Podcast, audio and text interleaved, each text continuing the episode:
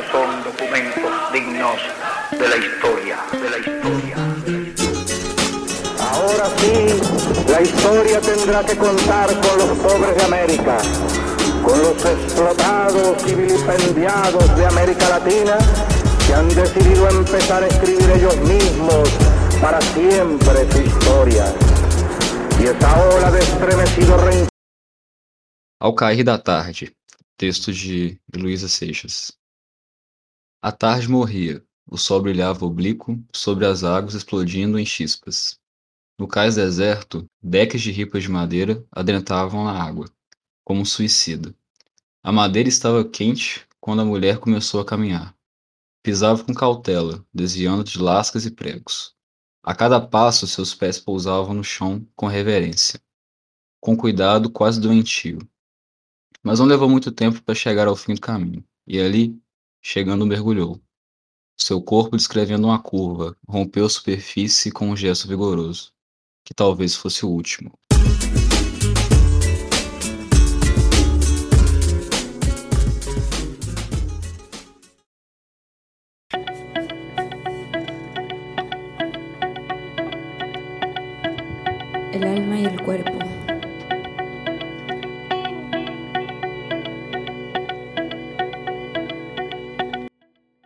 CPI da Covid. O governo Bolsonaro recusou 11 vezes ofertas para a compra de vacina.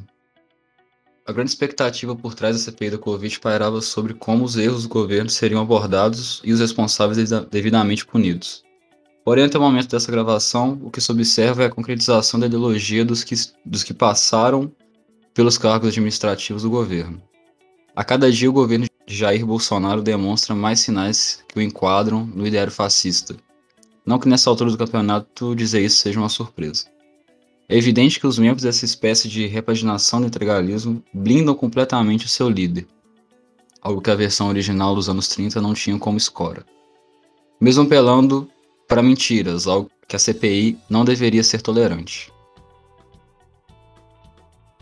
Galera, em suma, a gente está passando por o primeiro processo institucional de crítica e até de que se desenha para terminar em punições em relação à pandemia, mas até aqui não teve nenhuma sinalização de que realmente vai chegar no, no grande responsável por ela e todos os problemas que ela carreta, que é o próprio presidente. Até aqui a gente só teve mentira atrás de mentira e gente igual a Ernesto Araújo acobertando o pseudo presidente. O que, que, vocês esperam do, do, da CPI a partir disso, sendo que mesmo com a galera mentindo na cara lavada, não teve punição direta? Parece até uma normalização dela. É, a gente já viu ali na. Quando teve o depoimento do Van Garten já, que o Omar Aziz foi a primeira vez, foi o primeiro que mentiu ali declaradamente na, na CPI, foi pego na mentira e foi negada né, a, a punição dele, que era ser preso por mentir em flagrante durante a CPI. Então, é, continuando assim, você teve uma total desmoralidade. E daí para sempre você teve o Ernesto Araújo, que mentiu também. Você teve o Pazuello, que mentiu. É, e a própria Capitã Cloroquina, que mentiu descaradamente. Para mim, ela foi uma das mais que surpreenderam, porque os depoimentos eles estão incoerentes no sentido de que o Pazuello muitas vezes acoberta, o Pazuello, o Ernesto e outros depoentes também acobertam o Bolsonaro ou tentam evitar entrar em assuntos mais polêmicos como o uso da hidroxicloroquina ou enfim dos outros remédios, tratamento precoce e tudo mais, enquanto a Capitã Cloroquina já defende aquilo com bandeiras altas e, e enormes, né?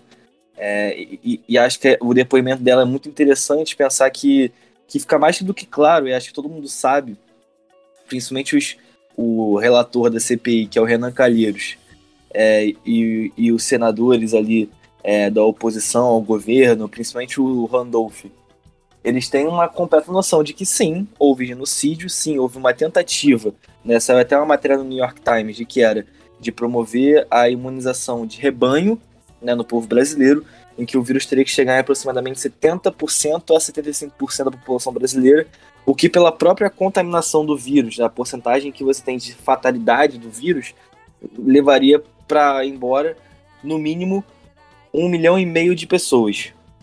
né? É, é, é, conta básica. E é isso que o Bolsonaro ele já defendeu diversas vezes, sempre dizendo que todo mundo deve pegar e que não, não tinha jeito. E foi sempre essa tática de tentar ferar o vírus. E ali colocando é, o tratamento precoce outras coisas para não atrapalhar o meio do caminho de ter que fazer lockdown e, enfim, seguir o mínimo mínimo das medidas restritivas. Ainda na, no incentivo que ele fazia ao não uso de máscaras, o incentivo às aglomerações e, e, tudo mais. Então, assim, acho que na a CPI, ela, muito, ela infelizmente, eu acho que fica muita dúvida, né? Porque a gente gosta muito, mas com, do jeito que está sendo levado e do jeito que não estão se colocando a, a realmente é, punir as pessoas que estão envolvidas no genocídio do povo brasileiro, que no momento dessa gravação já foram mais de 463 mil pessoas. E a tendência é que quando o episódio for lançado, a gente no mínimo tenha mais 2 mil pessoas ou mais mortas pelo, pelo vírus. Então não está havendo punição necessária, não está havendo seriedade nisso. O que está havendo na, na CPI realmente é, no mínimo, uma vitrine que consiga levar ao povo brasileiro uma conscientização mínima dos crimes que foram cometidos contra a humanidade. Agora, realmente, punição a gente está longe de, de, assistir. Inclusive, é, foi citado a, a, aí a matéria sobre o governo, o Bolsonaro, ele ter ignorado e recusado 11 ofertas da vacina. Vale lembrar que isso foi somente com a Pfizer.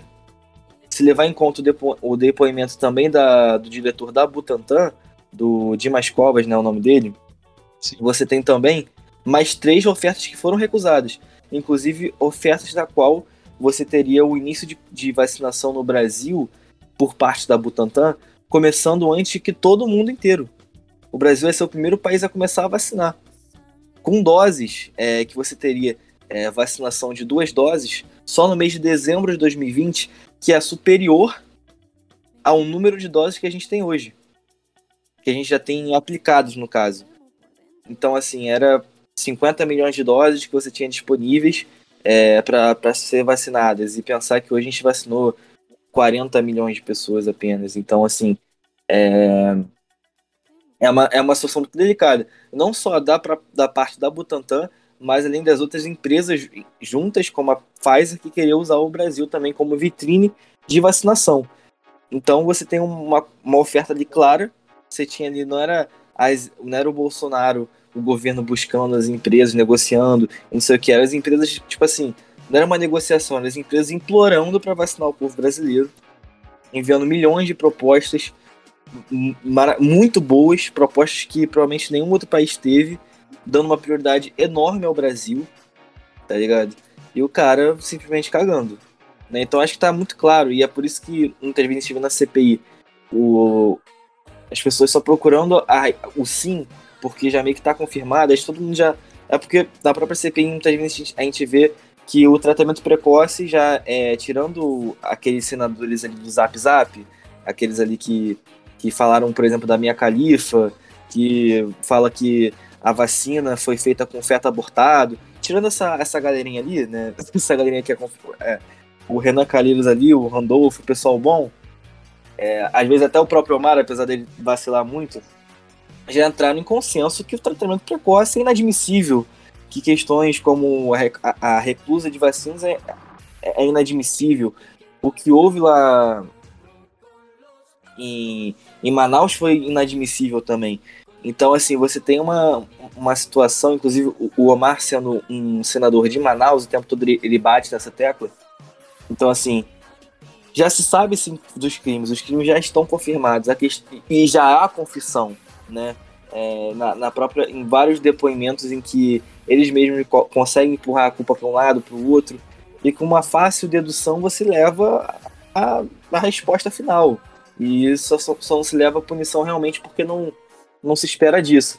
Enfim, acho que com o passar do tempo, desde que o cara mentiu, a cada depoimento a bagunça aumenta, é mais gente que invade. Já foi o Flávio Bolsonaro, que nem é senador da CPI lá, né? Já, e agora ele está indo direto atrapalhar a CPI. A gente já viu a Carla Zambelli que, assim, né? O, Flávio não é senador da CPI, mas ele é senador. A Zambelli nem senadora ela é, deputada federal. Então, assim, ela tá lá sentada como senadora, é o maior absurdo da, da estratosfera de estar tá ali no meio da CPI, atrapalhando a CPI fazendo fofoquinha no Twitter. Então é, é surreal a situação que a gente vive e não é nada levado a sério. Tem alguns pontos que são factuais, assim, só que eles são ridiculamente mascarados, né? Igual o Ernesto falando que não teve atrito com a China. Sendo que ele orquestrou três meses de puro atrito com a China. Parece que a, você pegar na, na, agenda oficial dele, assim, no, na segunda-feira de meio-dia até três da tarde. Tipo, falar mal da China nos, nas correntes de WhatsApp. Não, cara... Mesmo isso que é, tá, tá na cara que, ele, que fizeram, assim, não tem até isso eles tentam mascarar que não aconteceu, tá ligado? Que é factual, tá sendo mentido. Não, sobre. Não sei nem se o Ernesto ensina, agora eu não vou lembrar. Nós lembramos até do próprio Van Traub, quando ele estava no Ministério da Educação ainda, quando vazou aquele vídeo ministerial por causa da questão do Moro, é, interferência na Polícia Federal e tudo mais, saiu ali falas deles criticando a China, criticando o Partido Comunista, criticando uma porrada de coisa. É, e isso foi levado e dificultou nossa relação para receber os insumos e tudo mais. Além do, dos artigos que o Ernesto publicava, chamando de comunavírus, as falas, é, além de outra coisa que, que infelizmente não, provavelmente não vai entrar na CPI, porque é uma investigação que é muito maior do que, do que talvez chegue no alcance dela, mas é a própria questão do gabinete do ódio, né? Porque muitas vezes a gente não tem a, claras falas do Bolsonaro, mas a gente tem toda uma, um negacionismo e um, uma formação de anticiência, de fake news e etc., formulada exatamente né, no, no, WhatsApp, nas mídias, que se desse, do gabinete do ódio, da, da milícia virtual. E isso eh, talvez seja uma das questões mais fatais, mais letais, porque foi isso que muitas vezes conduziu diretamente a galera a, a vídeos que recomendavam tratamento precoce, a vídeos que é, difamavam a, a vacina e várias coisas que não necessariamente o Bolsonaro tenha dito abertamente, além do, de tudo que ele falou, mas que vai em pontos muito piores, né? Uma propaganda, principalmente essa questão da propaganda de China, caralho, é gigantesca. Brasil. Tratando de, de ditaduras, de uma porrada de, de críticas e, e, coisas que, que assim, é, desde o começo da pandemia já se falava e que o Bolsonaro só veio falar agora de papo de guerra, guerra biológica, de terem criado vírus em laboratório. E isso já corre no WhatsApp há muito tempo. Então é, é, é, uma, é uma questão muito delicada que realmente não vai entrar essa, essa relação do gabinete do ódio, né? Essa CPI, quando a gente vai falar de CPI com as pessoas, tem muitas pessoas que nem sabem o que, que significa CPI. Vocês já perceberam isso? E aí a maneira como ela está sendo tratada de uma forma tão patética é meio que deixar as pernas do Brasil arreganhadas, assim, para fora, sabe? Fazer. Não, é, é, é, outro dia, assim, eu, eu, vi um amigo meu perguntando o que, que era Câmara, Senado, Congresso. Porque realmente, assim, é, é um processo de politização é tremenda, né? Então, os caras, eles fazem o que bem querem. Por isso que, assim, o Omar Aziz ali, que faz aquele papel de abolicionista penal para rico, fica algo bem, bem complicado, né? Porque se tratando que a galera não sabe que, por exemplo, CPI é Comissão Parlamentar de Inquérito. E como eu falei, mesmo que sirva muitas vezes como vitrine para a mídia dar certa atenção para as questões mais tensas né, do governo, mas, porra, o cara recusou 14 ofertas de vacina de, de, de empresas diferentes e, enfim. E, e ofertas de 100 milhões de doses, acho que do Butantan era 100 milhões, da, da Pfizer se tratava de 70 milhões é, vacinas que já eram suficientes para vacinar boa parte da população, tá ligado? Como eu já disse antes, digo agora de novo, é, até pelo menos o primeiro semestre aqui, a gente está entrando agora em junho, então a gente sabe muito bem que esse número de vacinas que não foram contratadas é muito superior ao número de que está sendo aplicadas agora, de que vai ser, de que vão ser aplicadas, e, enfim, foram vacinas idosas que foram jogadas fora. Não, não literalmente jogadas fora, mas que a gente perdeu. Então, fica realmente uma, uma situação muito complicada, porque é, é, sempre houve nessa, nessa política liberal no Estado burguês essa, esse afastamento da população da, da política, do conhecimento e do acesso a esses conteúdos exatamente para você manter a, o modus operandi do sistema, né? Sim, o liberalismo sempre foi e sempre será política para homens brancos, héteros e cis. Tanto é que nas sessões da CPI, declarações abertamente machistas do Flávio Bolsonaro, inclusive, que tiveram que teve atritos com a senadora Elisiane Gama do Cidadania, se não me engano, acho que ela é do Cidadania. E assim, não fazem nem questão de disfarçar, entende? E aí fica tratando esse tipo de é, de sessão como se fosse um reality show, sabe? Como se fosse um, um show de comédia, né? Não, sim. Teve uma questão na CPI, eu não sei se alguém aí sabe melhor que eu, mas teve alguma coisa no comecinho da CPI que teve alguma polêmica em relação nos primeiros dias, assim, primeiro e segundo dia, não estavam deixando as senadoras falarem, as mulheres. Até É, porque, até onde eu saiba, não teve nenhuma, não tem nenhuma senadora na comissão. Mas não não deixaram nem elas terem a Não, fala. não nem- tem. Não tem nenhuma senadora na comissão. E o Flávio Bolsonaro, inclusive, falou que isso aí era de desinteresse das senadoras de participarem da comissão. Falou que as mulheres estavam muito. é, foram muito mais respeitadas, muito mais indignadas, e elas estão fora da CPI porque elas não fazem questão de estar nelas, né? Tipo assim. E aí. É. é- E aí, toda vez que, que apesar de não terem mulheres é, oficialmente dentro dessa dentro da CPI, tem muitas mulheres que vão lá todos os dias, né, para estarem escutando, inclusive a, a senadora Elisiane Gama do, do Cidadania, e ela disse que tipo assim, ela vai estar lá todo, todas as sessões e que todas as vezes que ela tipo ia subir a voz dela, eles falaram para ela se acalmar, bota fé. Tipo assim, nossa, calma, você tá muito exaltado, entende? Nossa, uns bagulho que tem nem o que dizer. Tem uma certa ansiedade que eu entendo da, da forma da qual a gente, como um todo, está reagindo, porque é a primeira sinalização do Estado brasileiro responsabilizando a ele próprio de alguma forma, né? mesmo que seja outra instituição que não o governo federal. Mas é, você vê que é, a primeir, é o primeiro passo para a gente poder responsabilizar quem cometeu os erros na pandemia. Então eu até entendo a empolgação da galera no Twitter, é, comem- comemorando uma fala do Aziz que é mais incisiva, falando que o Renan Calheiros foi o, o jogador da partida, esse, esse tipo de coisa, no contexto da piada.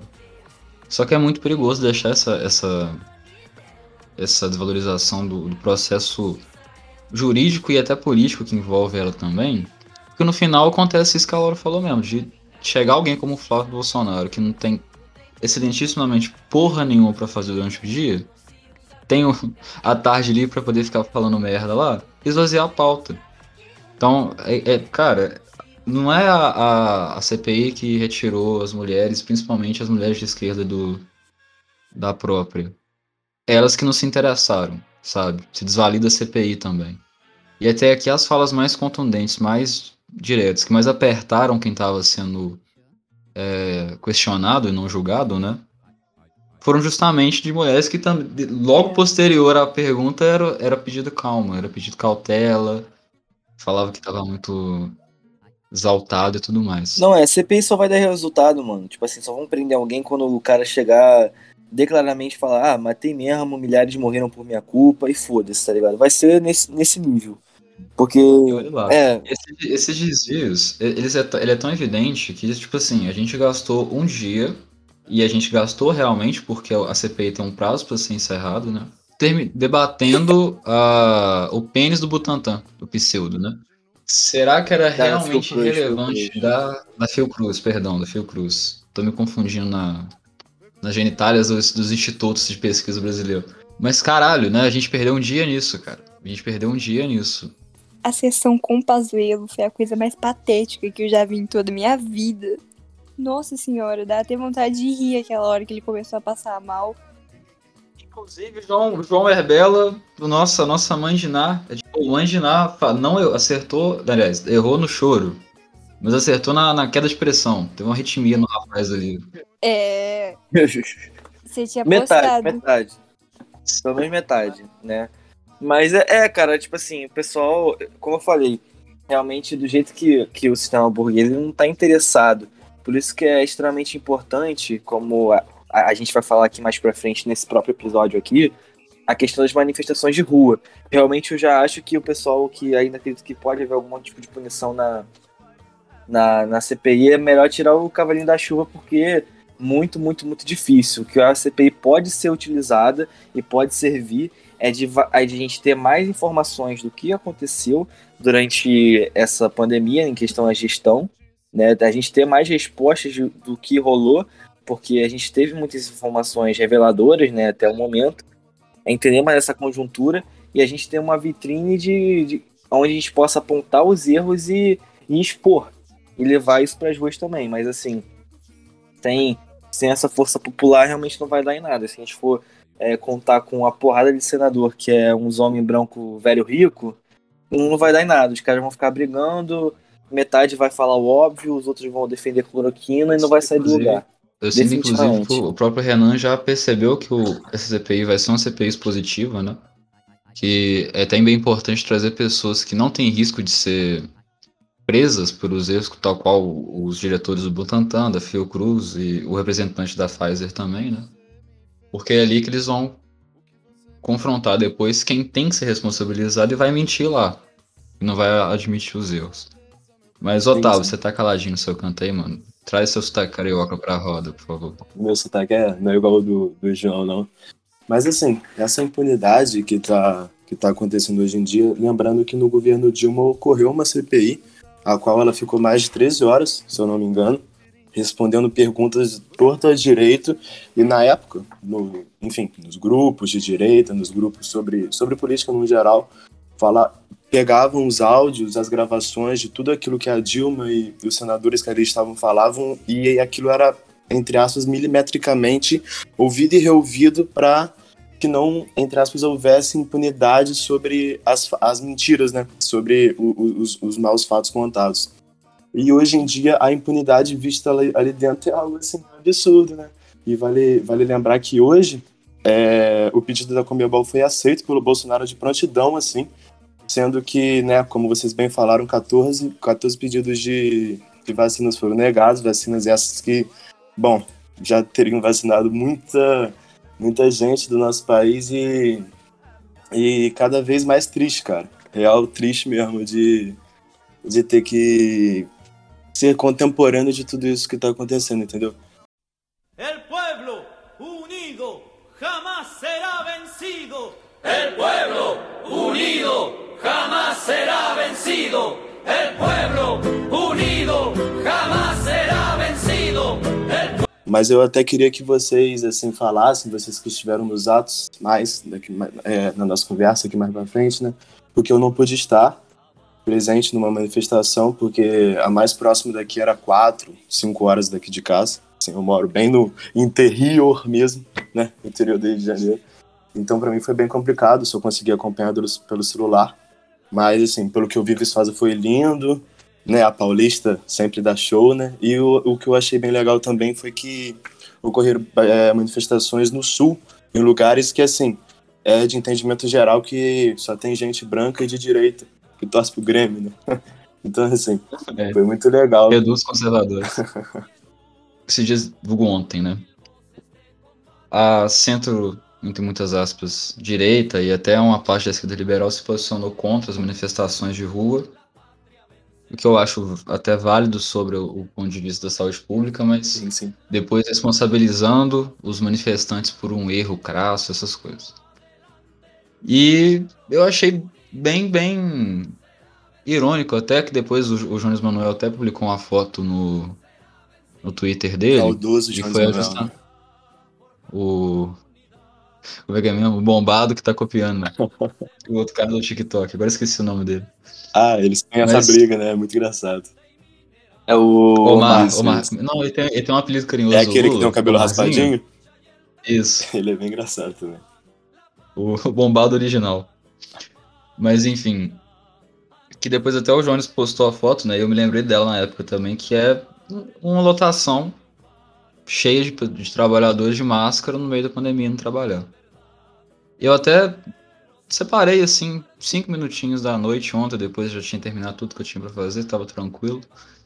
E fui scrollando, fui lendo algumas coisas lá do MBL e, tipo assim, não tinha nada dos caras sobre nenhuma nota de repúdio, um pedido sobre o auxílio emergencial, algum posicionamento, posicionamento de fato sobre aquele problema e tudo mais. Mas aí no final da noite tinha um post lá comparando as manifestações de sábado, do dia 29, com as manifestações pró-Bolsonaro. E de manifestações não tinham porra nenhuma porque eram carreatas, e carreata não é manifestação. Gente na rua é ser. E aí eu fiquei sinceramente estressado, pra falar a verdade, porque no dia 29 foi o meu primeiro contato com o movimento social e estudantil daqui de Viçosa. Foi extremamente gratificante, inclusive, ter participado. Porque eu vi o que, que você de fato consegue fazer quando você se organiza. E foi um ato extremamente organizado. O distanciamento foi, foi mantido. Aqui em Viçosa é mais tranquilo que uma cidade menor, apesar de ter ido muito, muito mais do que eh, a gente esperava, inclusive. É, e a todo momento álcool, o pessoal passava com álcool em gel pra galera usar, pedia eh, respeitando o distanciamento, até os próprios manifestantes que estavam na, na rua caminhando se policiavam e tal, todo, muita comunicação, muito organizado.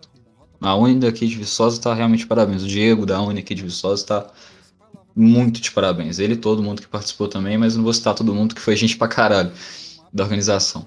E além disso, a cidade abraçou a manifestação. A gente passava pelo centro comercial, as lojas paravam e os, os trabalhadores das lojas, das lojas também cantavam os hinos com a gente. Especialmente o Vida, Pão, Vacina Educação. Quem não podia estar também na rua, tava na carreata atrás, quem não tinha carro, tava na janela do prédio batendo panela. Eu, eu levei isso muito pro lado pessoal por conta de estar aqui em Viçosa isolado da minha família. né? Eu pude estar lá porque eu não tô tendo contato com ninguém que tem comor- comorbidade e também ninguém que tem né, grupo de risco e tudo mais.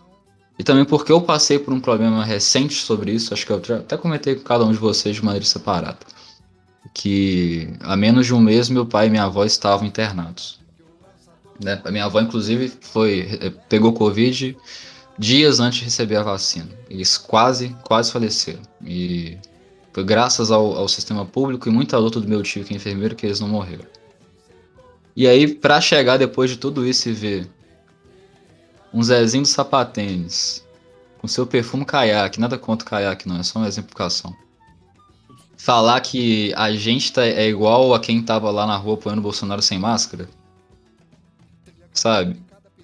Tem que ficar muito puto. E Não, tem que é, ficar primeiro- muito puto. Porque eu levei pro lado pessoal por questões assim, mas eu, além disso também, tá ligado? Não é vazio. A pauta que a gente Sim, tá sim. levando pra rua, que a gente trouxe pra rua, não é vazio igual a- os argumentos e pautas justamente dessa galera que tá criticando, tá ligado? Não foi alguma coisa levada do nada. Não, mas é, é o.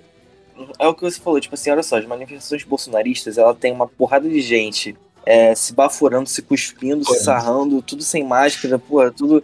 é, mano, pessoal histérico lá, a galera surtada.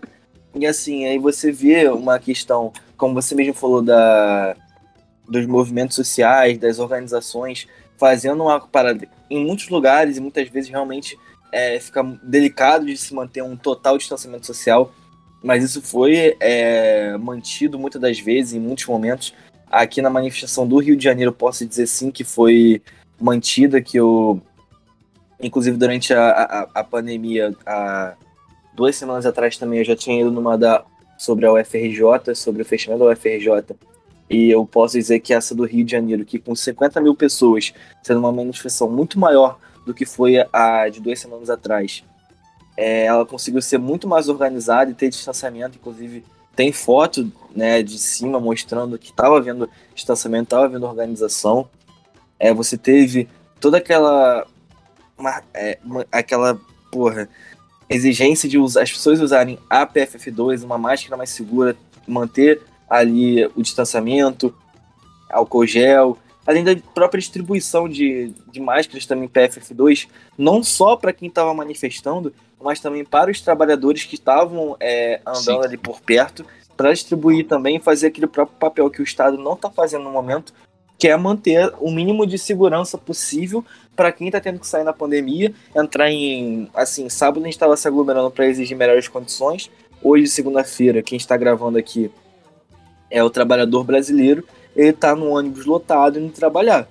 Todo dia. repúdio de Isso, nenhum partido assim- ou organização de direito quanto a isso. Nem antes, nem agora, nunca- nem nunca vai ter. É, Nem nunca vai ter. e e isso é uma situação de meses, uma situação de meses. E o MBL, né? Pode, Pode, citar mesmo?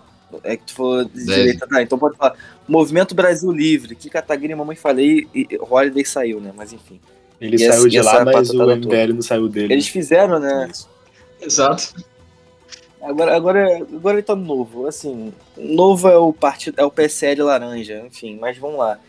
É, na verdade, eu acho que o PSL talvez, em sentido de. De algumas historinhas aí, Bolso- Bolsonaro, né, a gente pode dizer, não sei quem é mais Exato. laranja que quem, né?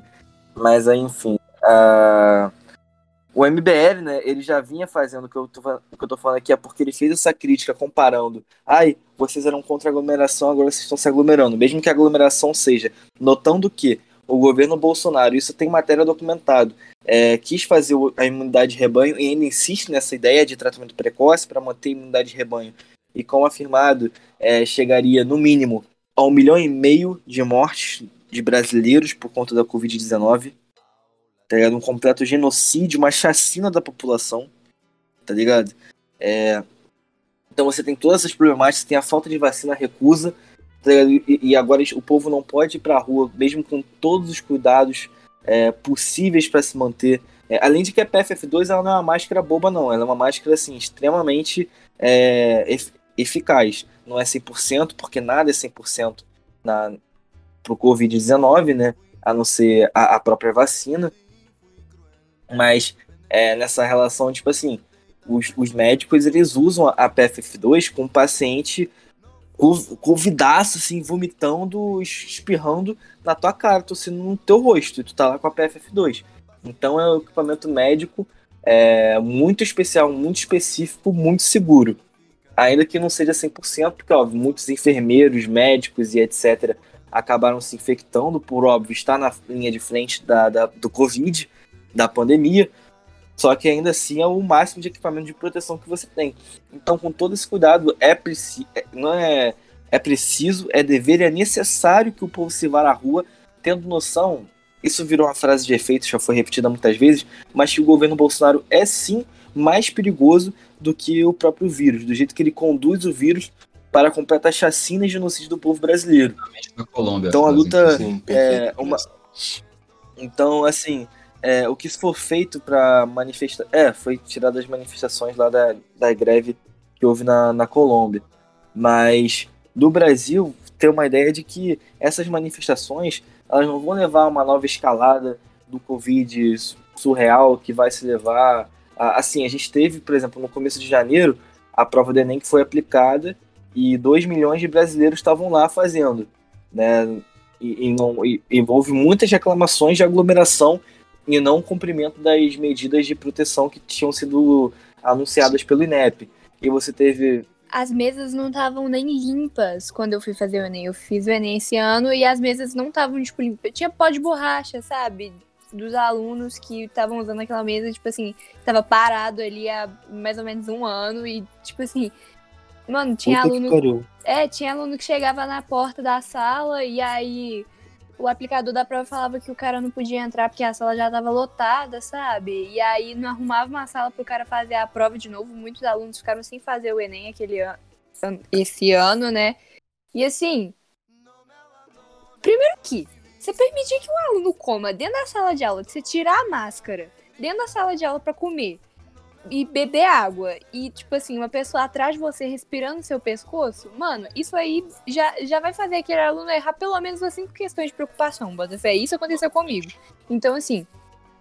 Não, é, é, uma, é uma falta de planejamento absurda, né? Mas É. aí, voltando, tipo assim, a gente já teve no Brasil é, esses, essas aglomerações absurdas, esses eventos, não só, teve Réveillon, teve o Carnaval, enfim, que houve os blocos clandestinos, etc. Tem, tem todo esse processo.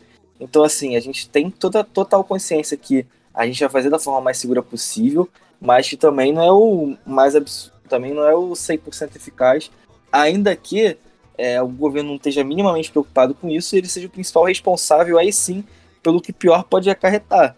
A gente vai esperar o quê? Sentado, né? É, é o, o foco é esse, a gente vai esperar sentado até bater todos esses mi- um milhão e meio de mortes até 2022 e votar para tirar o Bolsonaro do poder, é isso? A gente vai ficar sentado em casa, assim como já tá há meses, para ir esperar o bom, vendo como é que a pandemia tá, a CPI está sendo conduzida que vai ter sim, um dia vai chegar o Renan Calheiros, o Omar Aziz, eles vão bater martelinho e vão prender o Pazuello, vão prender todo mundo. Ah, valeu. E que a gente, que a gente tem que esperar é, a, a boa vontade dessa galera. Então, como eu tava falando da MBL que criticou, mas focando aqui, o MBL ele colocou uma publicação que eu lembro que eles falam assim, ah, escolher uma terceira via nunca foi tão fácil. E aí eu acho que eles citaram, que eu não me engano, o, o Amoedo, o Danilo Gentili, não vou nem comentar Não, sobre, Deus. né? Mano, Mas não dá é. pra você levar quero a Laura falar do Danilo. que considera... Não, não, não dá pra levar a sério um movimento, não dá pra esperar nada de um movimento que considera um apresentador de televisão E ele que é literalmente medíocre um sendo apresentador de televisão, né? como- Vale lembrar. como terceira via. Mano, a galera adora. Não, o brasileiro adora eleger personagem como político, Botafé. E aí eles ficam indignados que aquele personagem não tá cumprindo o que ele prometeu. Gente, pelo amor de Deus. Você botou um É. apresentador de televisão. Na porra do, do cenário atual brasileiro, vocês acham que ele vai resolver alguma coisa? Não, é. a- é- não, o Luciano Huck eles nem colocaram, eles botaram o Sérgio Moro, né? Foi o Gentili, o Amoedo e o Moro. Não foi tão É, e Nunca foi tão fácil. Nunca. E aí, assim, e aí eles falando do, do currículo que eles têm. Não, é muito engraçado. Moro, ex-juiz, professor, mestre, doutor em direito, responsável pela maior operação contra a corrupção na história. Não vou, nem, não vou comentar, só, não, só tô não. aqui relatando. Danilo Gentili, apresentador do maior talk show da TV brasileira. Não sei o quê. Como se isso fosse um mérito pra virar presidente do Brasil. Cara. É Aí o Amoedo, formado em engenharia, fez carreira de sucesso. Aí, aí nessa publicação tá o Bolsonaro e o Lula em comparação. É, o Lula eles colocam como trabalhou pouco, viveu do sindicato e não sei o que, não sei o que lá.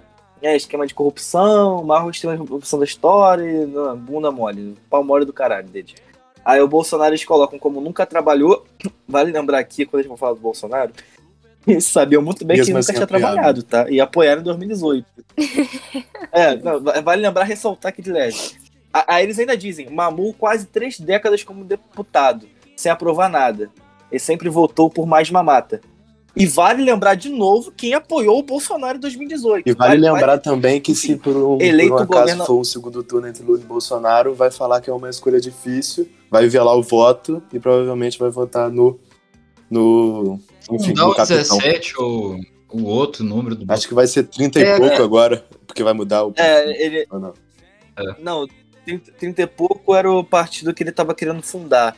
Que era o 38 que ele queria fazer o Aliança Vai. Brasil, mas ele não conseguiu fundar. O, o- hoje, o Flávio, ele foi pro Patriotas e disse que o Bolsonaro vai. Se eu não me engano, o Patriotas é 51. Tendência, ele Então eles vão lá apertar o 51 bonito. O 38 enfim, eles vou- provavelmente usariam a referência do revólver, que assim, eu tô pensando aqui já. Como seria.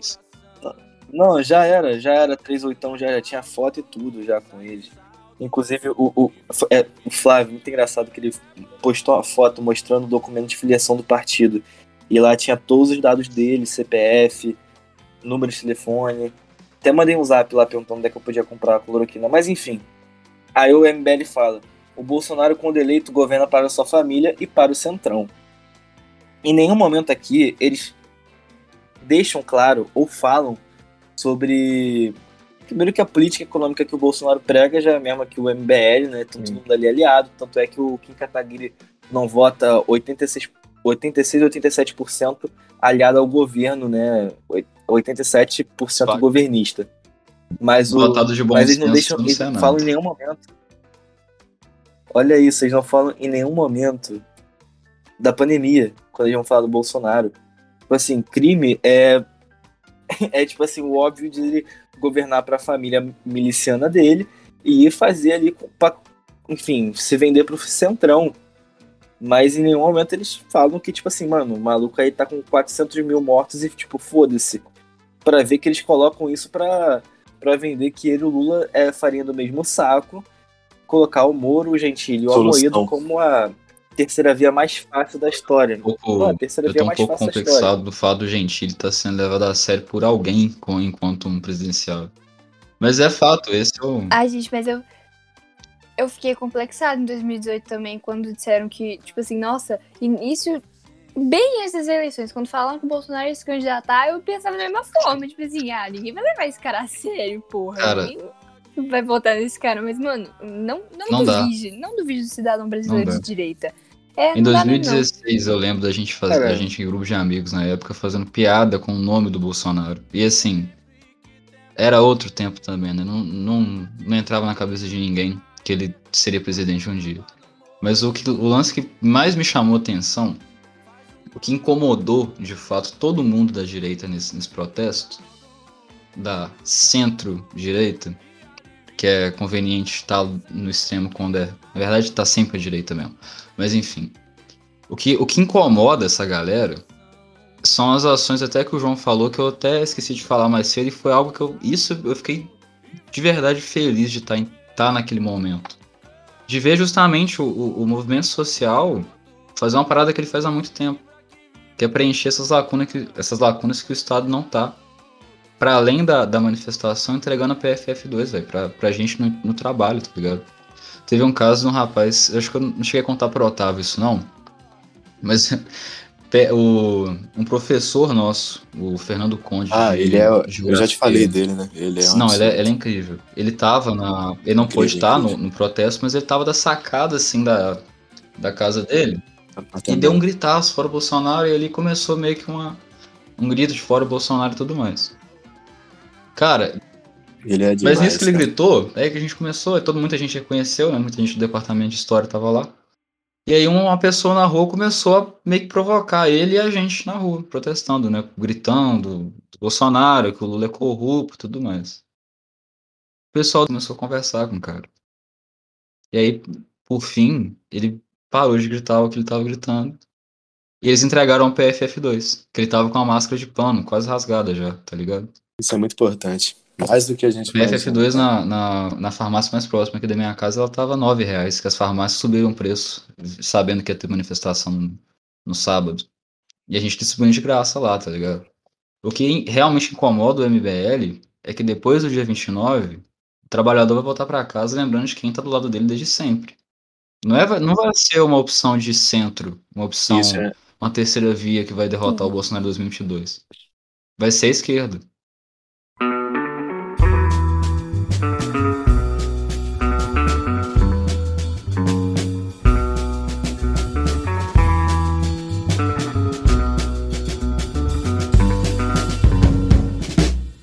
Povo. E outra coisa que vale lembrar é o protagonismo não, não foi hegemônico, tá? Não foi é, a- somente isso que teve nas manifestações. Mas eu acho que até a, a- a Laura, que é da UJC, vai poder falar, por- porque a gente viu claramente, cara, um protagonismo dos comunistas na, na manifestação muito grande. Gritos de poder popular muito altos, tá ligado? Como foi em Belo Horizonte? Nossa, gente. Eu nem sabia que o PCB tinha tanta bandeira assim, velho, sério. Na- e, não, em Belo Horizonte, como é uma cidade grande, estava bem cheio, né? Mas assim, a gente tentava manter o distanciamento social sempre que possível, né? As juventudes chegaram na praça e aí formaram as filas e tal. Só que é difícil manter, tipo assim, porque na manifestação de Belo Horizonte devia ter tipo umas 10 mil pessoas, Botafé. E aí as juventudes mantinham as filas e tal, e tentavam organizar as filas. Só que, como as avenidas eram grandes e na hora de, tipo assim, andar pela cidade, acabava que a galera, enfim, se dispersava. Mas, velho, sempre que possível, a gente passava, né, vários militantes secundaristas das juventudes passavam com álcool em gel, distribuindo máscara também. E, assim, mano, nossa, to- quando todo mundo fez o grito, é, do PCB, tipo assim, tinha uma galera que, que simplesmente começou a gritar, não, nem era filiado do partido nem nada, nem era militante, gritando Viva o Partido Comunista Brasileiro. Tipo assim, nossa, aí que eu vi que aquela manifestação tinha sido um sucesso total, Botafé, porque assim, além do que, eu percebi uma questão de respeito assim, muito individual de cada um naquela manifestação. Por exemplo, eu não vi quase ninguém fumando, tipo, tirando a máscara pra fumar no meio da rua, sabe? Passando o cigarro um pro outro, ou é, dividindo garrafinha de água. E eu achei, tipo assim, uma coisa que você não se vê numa manifestação, né? E, tipo assim, quando a gente percebe essas pequenas mudanças, assim, é, individuais de cada um, a gente percebe que há uma consciência dentro dessas manifestações, sabe? Não tem nem cabimento você comparar uma manifestação dessa com manifestação de bolsonarista, que a galera fica atacando coisa dos prédios, sabe? Jogando água em quem passa na rua, e, sabe? Um, negócio assim. Então, pra mim, foi uma manifestação muito bonita. Inclusive, todas as juventudes falaram de todos os movimentos aqui em Belo Horizonte e tentamos seguir é, a manifestação em fila, chamando o máximo de pessoas possíveis para segurar as bandeiras dos partidos das juventudes, que eram bem grandes, né? Aí dava para tipo assim, separar as pessoas nas pontas das bandeiras para não aglomerar nada. E aí, assim, porra, achei muito da hora isso. Muita gente na bateria dos partidos também. Uma coisa que a gente não vê em manifestação de direita, né? União da galera para fazer um som, para fazer um discurso da hora, pra, sabe, tipo assim, pegar na bandeira aqui, ou oh, vamos aqui juntos, seguir aqui. Então, assim, não. É, mano, é, é que nem o Matheus falou, é uma coisa muito organizada, sabe? É uma coisa que foi naturalmente organizada. E assim, aqui em Belo Horizonte ninguém que eu me lembro se feriu. A polícia aqui em BH foi pacífica. E é isso, né? Pena que não dá pra falar isso de outros lugares do Brasil, mas, pô, uma organização muito bonita. Com que a frase que você dizendo sobre o grito do povo. É, a mídia o tempo todo vai tentar calar, tá ligado? A mídia burguesa, todas essas, essas estruturas da sociedade burguesa, assim como os movimentos de direita vão tentar desmerecer os movimentos de esquerda e a esquerda no, no todo é, por essa mobilização, tá ligado? Por tentar chamar de hipócrita. E críticas que, assim, me desculpa, mas a gente já tava esperando, até porque a gente demorou muito para ir pra rua, mas muito mesmo. Foram muito absurdos cometidos até a gente é, dizer se chega e, pelo amor de Deus, a gente precisa ir pra rua. É, foi muita, mas muita demora. E, e, são críticas que a gente já esperava. Mas pior que, que a própria crítica é o silenciamento e o apagamento, né? É por isso que sempre é importante ressaltar aqui a importância da galera buscar se formar também por outros veículos e meios de, de comunicação em mídias, né? Que são populares, porque infelizmente a mídia burguesa sempre vai tentar silenciar e tirar o protagonismo do povo e suas próprias exigências. Né? A gente colocou meio milhão de pessoas na rua em meio a uma pandemia, tá ligado? É, então, assim, não tô falando da estratosfera de colocar esse tudo de gente na, na rua, mas as pessoas, tipo assim, decidirem sair de casa e arriscar suas vidas em meio à pandemia por, por saber o quão perigoso e genocida esse governo é, e decidir, assim, se mobilizar e lutar, tá ligado? Ir na, na rua lutar e exigir seus direitos, seu, sua vida, né? Vida, vacina, pão, tá ligado? Pra não morrer de fome. Então, assim, e a mídia simplesmente dá um silenciamento, dá um apagamento gigantesco de, de não noticiar direito, de dar uma baixada, e sempre que puder dar uma. É, desmerecer também, né? Colocar de aglomeração, mas sempre colocar uma manchete bem pequena, algo bem curtinho. Inclusive, eu lembrei disso hoje, porque eu estava lendo um trecho do livro O que Fazer do, do Lenin, e dizia sobre se era possível ou não você fazer uma greve que fosse invisível, se dava para você é, organizar de forma silenciosa uma, uma greve algo assim. E foi colocado ali no livro que não, não tem como, não tem como você organizar e mobilizar tanta gente de forma é, invisível, de forma com que ninguém perceba. Agora, os, me, me, é, os veículos de informação burgueses eles vão fazer o máximo para tentar silenciar e fingir que aquilo ali nunca aconteceu. Botar aquilo ali como se fosse uma manifestação impossível. Mesmo que você tivesse meio milhão de brasileiros nas ruas. A mídia que a, a galera adora falar que são mídias de esquerda, né? Tipo assim, tipo o Estado de Minas, o Globo, todas as mídias de esquerda, que porra deram um valor do caralho pra nossa manifestação, não? É, a, a, capa da Folha foi realmente sobre a manifestação. Não, é. Como viajar de forma pacífica no interior de São Paulo, em um campo, assim. Mostrando como uma paz que aqui no Brasil realmente para a Folha de São Paulo deve existir, né? Mas, assim, é cômico, chega a ser um pouco é, cômico. É, tem que mostrar.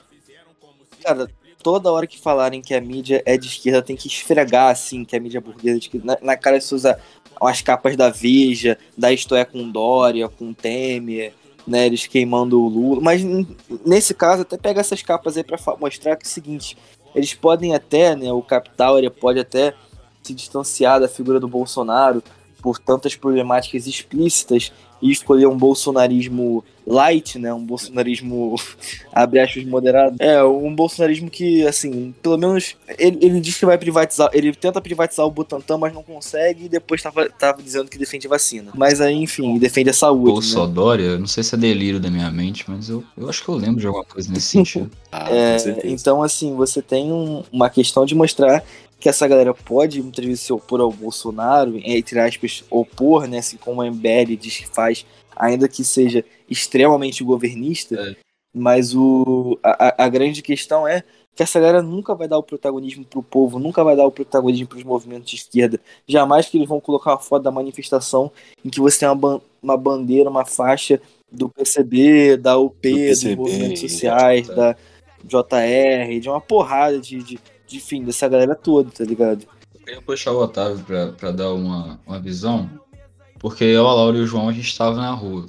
E aí, até por, por estar na rua, a gente, eu, pelo menos, evitei o máximo possível é, pegar no celular e tal. Até foi uma recomendação que eles passaram pra gente, por isso que tinha uma galera registrando tudo, com as fotos e tudo. Então, eu não, não deu pra ver realmente. Depois, quando você chega em casa no fim da tarde, não tem como parar pra ver no. Ele é, tá morto de não cansado. tem como a- acompanhar no, na rede social o que rolou. Como é que foi acompanhar isso de casa, sendo que o Brasil inteiro tava parado, né?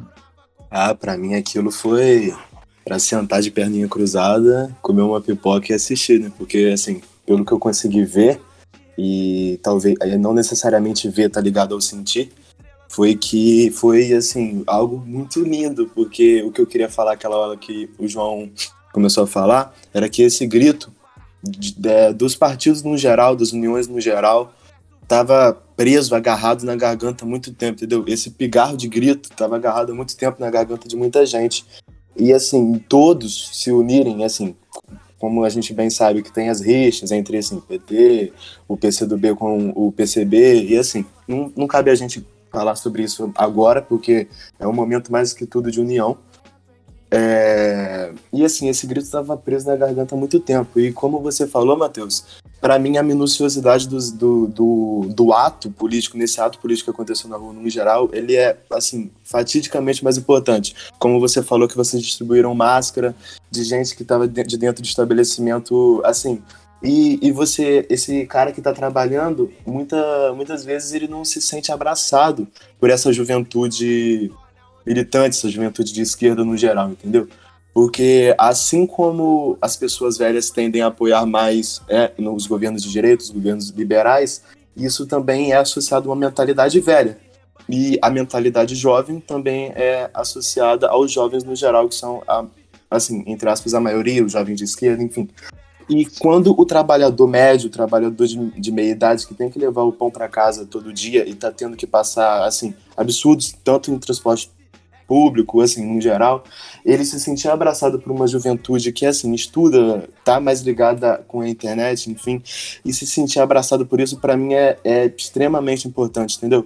Porque talvez o, o, o- um dos mais importantes de uma manifestação é você ver um espelho nela, e você ver que tem ali gen- gente, gente igual a você, de, assim, de etnias, de classes sociais, assim, entendeu? De todos os jeitos diferentes, manifestando uma luta que é uma luta de iguais, uma luta de todos aqueles que ali, assim, não podiam estar porque estavam trabalhando, os jovens, né, no geral, às vezes estavam de, de férias da faculdade, poderiam, puderam estar ali. E isso para mim é, é absurdamente importante. E ver isso de casa foi, foi lindo, foi muito lindo mesmo. Principalmente a de Viçosa, né, que é a minha segunda casa agora. E assim, repostei no Instagram, tentei explicar para os meus amigos assim, porque aqui na minha cidade, por ser muito pequena, às vezes eu até falei com o Matheus um, um- uns dias atrás aí, que eu sou a biblioteca aqui deles, né? Porque eles vêm aqui em casa buscar livro, porque por ser uma cidade muito pequena, e ser uma cidade pequena do Noroeste Fluminense, onde 85% da população votou pró-Bolsonaro, o que é um número absurdamente alto, absurdamente alto, ver jovens que às vezes me perguntam algo assim, por eu ser assim da cidade, eu acho que tem é, tem um professor de história velho e um moleque novo que faz geografia e eu que faço história e só, sabe? E só.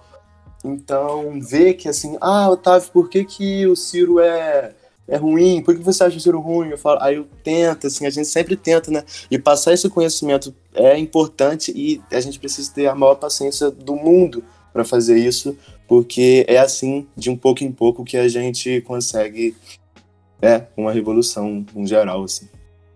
Nosso grande desafio enquanto, enquanto juventude, na verdade, juventude universitária, é romper o.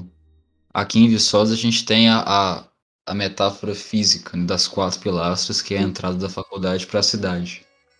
É romper as quatro pilastras, né? Em todos os sentidos. É trazer o movimento estudantil para a cidade. E trazer a cidade para o movimento também. Ver que ali a pauta que você está gritando não é para dentro da, do, do, movimento, né? É para fora. Tem outro grito também que chamou atenção bastante foi o que falava sobre unificação, estudante trabalhador junto pela educação. Foi, foi incrível. Essas manifestações foram incríveis. E como exemplo do Conde, da sua sacada, né? Com a filha que acabou de nascer. Sim. Assim, Sim. ele perdeu no meio da pandemia ano passado, não foi em decorrência do Covid, mas o Covid pegou tanto o pai quanto a mãe dele no hospital. E os dois morreram, né? No ano da pandemia e a Sim. filha dele nasceu, entendeu? Então, assim, você vê que o cara, assim, ainda tá vívido, né, pra luta. E isso é muito importante, você ter essa representação. Tem uma, um, um fato, um conto que esse mesmo professor fala pra, falou para mim numa aula de geografia, de que um dia uma mãe favelada saiu com seu filho pequeno, de 5, 7 anos, para vender picolé.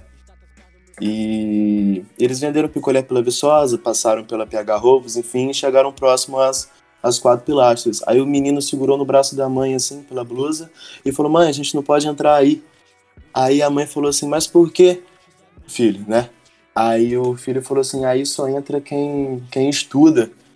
Aí a mãe, assim, já logo bateu, né? Tipo, ah, filho, mas você estuda também. Ele falou: Não, mãe, aí só pode entrar quem é inteligente entendeu? Então, ainda assim, mesmo a UFV sendo uma das faculdades que mais distribui auxílios e, e, e auxílios no geral, que eu quero dizer, ainda tem muito isso de quem estuda e de quem está ali dentro são pessoas ricas, pessoas que têm acesso a uma estrutura mais privilegiada, digamos assim. Então, isso, esse conto que esse professor falou para mim foi algo que me chocou muito, entendeu? Esse degradê, principalmente dentro de Viçosa, que há das quatro pilastras para dentro e das quatro pilastras para fora, até chegar na, nas comunidades no geral, assim. Então isso é muito importante. Eu tava na sala também. Você tá? Mas é, é, cara, é isso. É isso. E isso, isso reflete também na, no, no, no, movimento universitário, na pauta política, na manifestação de rua. Por isso que eu, foi vital ver esse rompimento mesmo. Não só aqui em Viçosa, né? em todos, todos os movimentos, na verdade, porque foi a característica do, a juventude comunista, né? E além da pauta Bolsonaro, mas também fazer política no que ela é de fato, né? Tá na rua, conversar com quem tá trabalhando, conversar com quem tá ali, explicar por que você tá ali manifestando e auxiliar da forma que você pode. Acho que isso que tem que ser o sempre tem que ser o nosso norte, né? E Viçosa acho que é a maior representação física desse desse lance da da academia e a cidade, porque aqui é uma cidade menor e tem uma faculdade extremamente é, porra, enorme, enorme. Então acho que o cartão difícil é o que mais reflete. Ah, uma coisa também que eu quero falar é que assim, é, o João, a Laura também falou muito sobre essa questão da direita, da burguesia, assim, do Bolsonaro. E assim, quando um, um, fascista e um liberal entram num restaurante, o garçom pergunta se eles querem mesa para um. Ou seja, para mim e assim, no geral, eles são a mesma pessoa. Só que um às vezes pede por favor, pede com licença. Só queria deixar esse, esse comentário aqui também.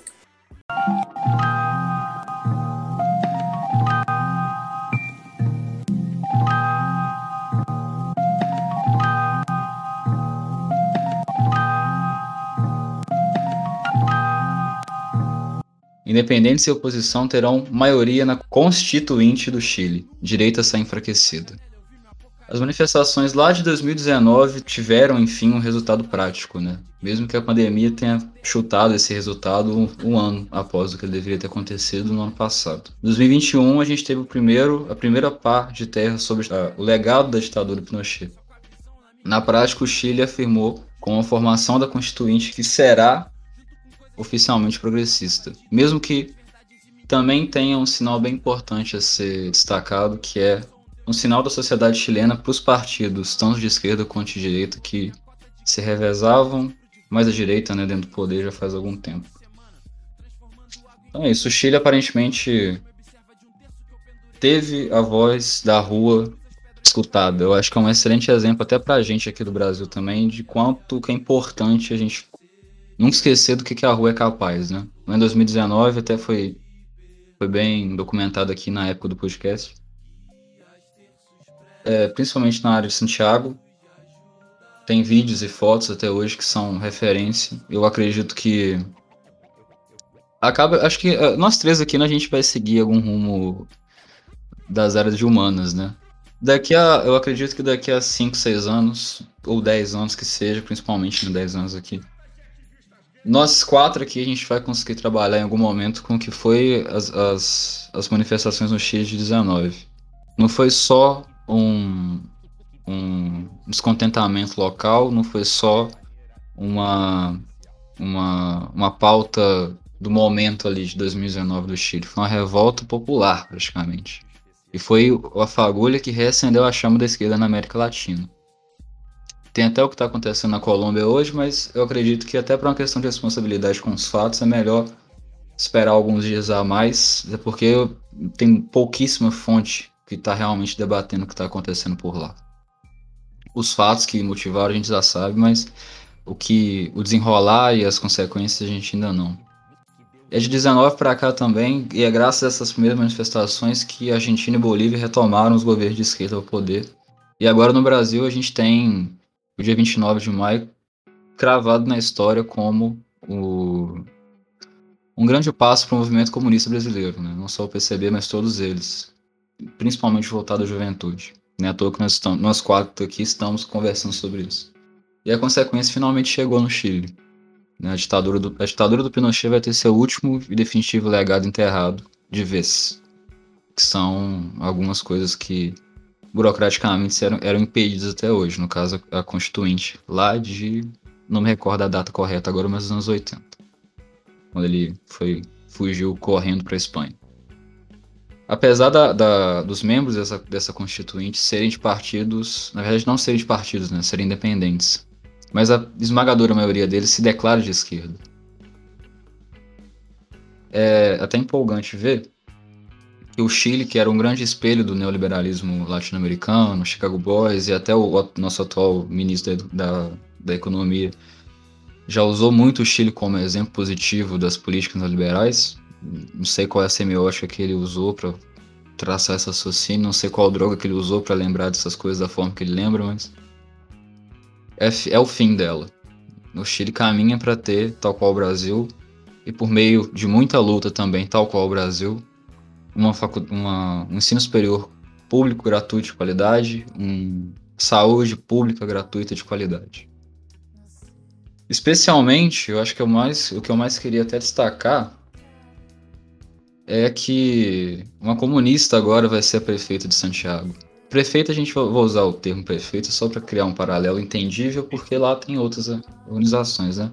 A Iracy Hassler conquistou a prefeitura de Santiago e impediu diretamente a eleição do, de um direitista que estava lá antes, a reeleição no caso, né?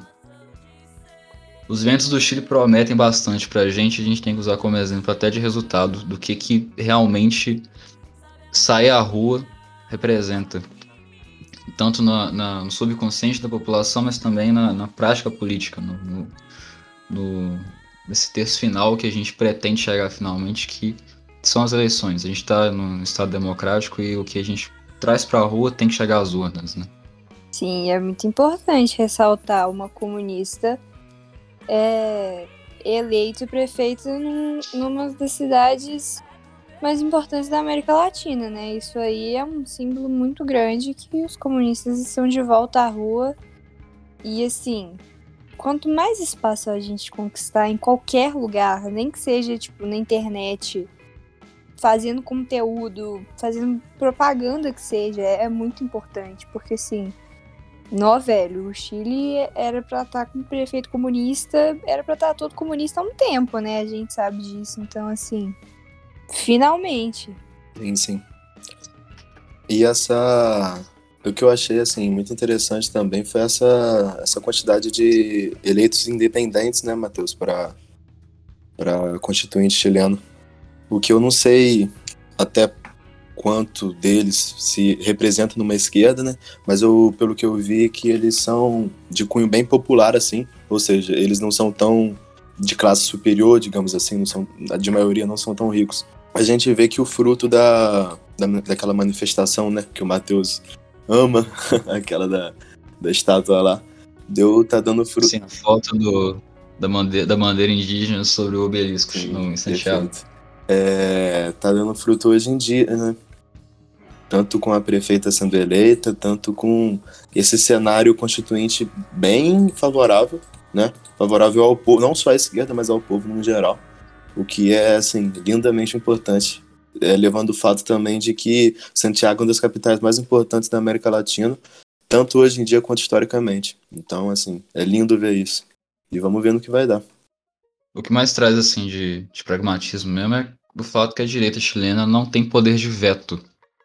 Então, aí, é, aí já é articulação, mas é melhor articulação dentro dos partidos de esquerda e dos movimentos de esquerda do que realmente né, dentro da direita. Mas vai ser passos de articulação política para colocar as pautas no- na Constituição. Realmente é um processo muito longo e tal, e vai, ser, vai cravar com, com, com os pés muito forte no chão uma base de um, de um Estado chileno social-democrata ou, ou de bem-estar social, mas que, que dialoga melhor com suas populações. E é bom que morre finalmente esse, essa ideia que é mentirosa do legado positivo do, da ditadura Pinochet e a, a vanguarda liberal que o Chile nunca foi, mas sempre foi vendido como era. Nem, nem, tanto pelos chilenos, mas mais pelos os, os movimentos de direita do, da América Latina que precisavam de alguma coisa para se embasar e, e usar como argumento. E um crescimento também que foi importante, o que para mim, assim, por ter feito agora também uma matéria de América, é a crescente dos povos indígenas, né? Como está relatado aqui na matéria, dentro da Constituinte chilena. Porque mesmo nós de raiz serem, é, sermos. é, assim, é, a América Latina no geral é de uma raiz indígena, né? Só que talvez o único presidente da América Latina propriamente dito indígena e militante indígena tenha sido Evo Morales, né? Então, assim, até hoje perceber que o- os indígenas não são representativos nem dentro de uma constituinte, quiçá num governo, é, no executivo de um governo no geral, entendeu? Então, ver essa, essa ascensão dentro da, da constituinte chilena é, assim, é lindo, é muito importante. Por isso que eu sempre trago a questão latina pra gente, porque é, é vital saber disso. Nenhum movimento político no Brasil aconteceu sozinho, né? Na, a onda rosada lá dos anos 2000, que foi a guinada da América Latina toda para partidos de centro-esquerda, aconteceu em bloco. Aconteceu na Argentina, Bolívia, Paraguai, Brasil, Uruguai, Colômbia, Chile e é, Equador, Peru também. E a- a- esse retorno do, do- dos liberais ao poder também não aconteceu somente no Brasil, foi todo o movimento. E agora o continente volta novamente para a esquerda. Então é possível sim você ter mudanças. O Chile comprova isso pra gente, a Colômbia está lutando para comprovar isso pra gente também, e a gente está comprovando para eles também o O- contrário. O Peru agora está se aproximando de ele- no período eleitoral, que com certeza as- o, aqui no Brasil o cenário político daqui vai influenciar na decisão de lá, sabe? Então tudo é conectado, Sim, sim. né? Mundo globalizado, não adianta. Ainda mais uma questão regional, igual a gente aqui. Exato.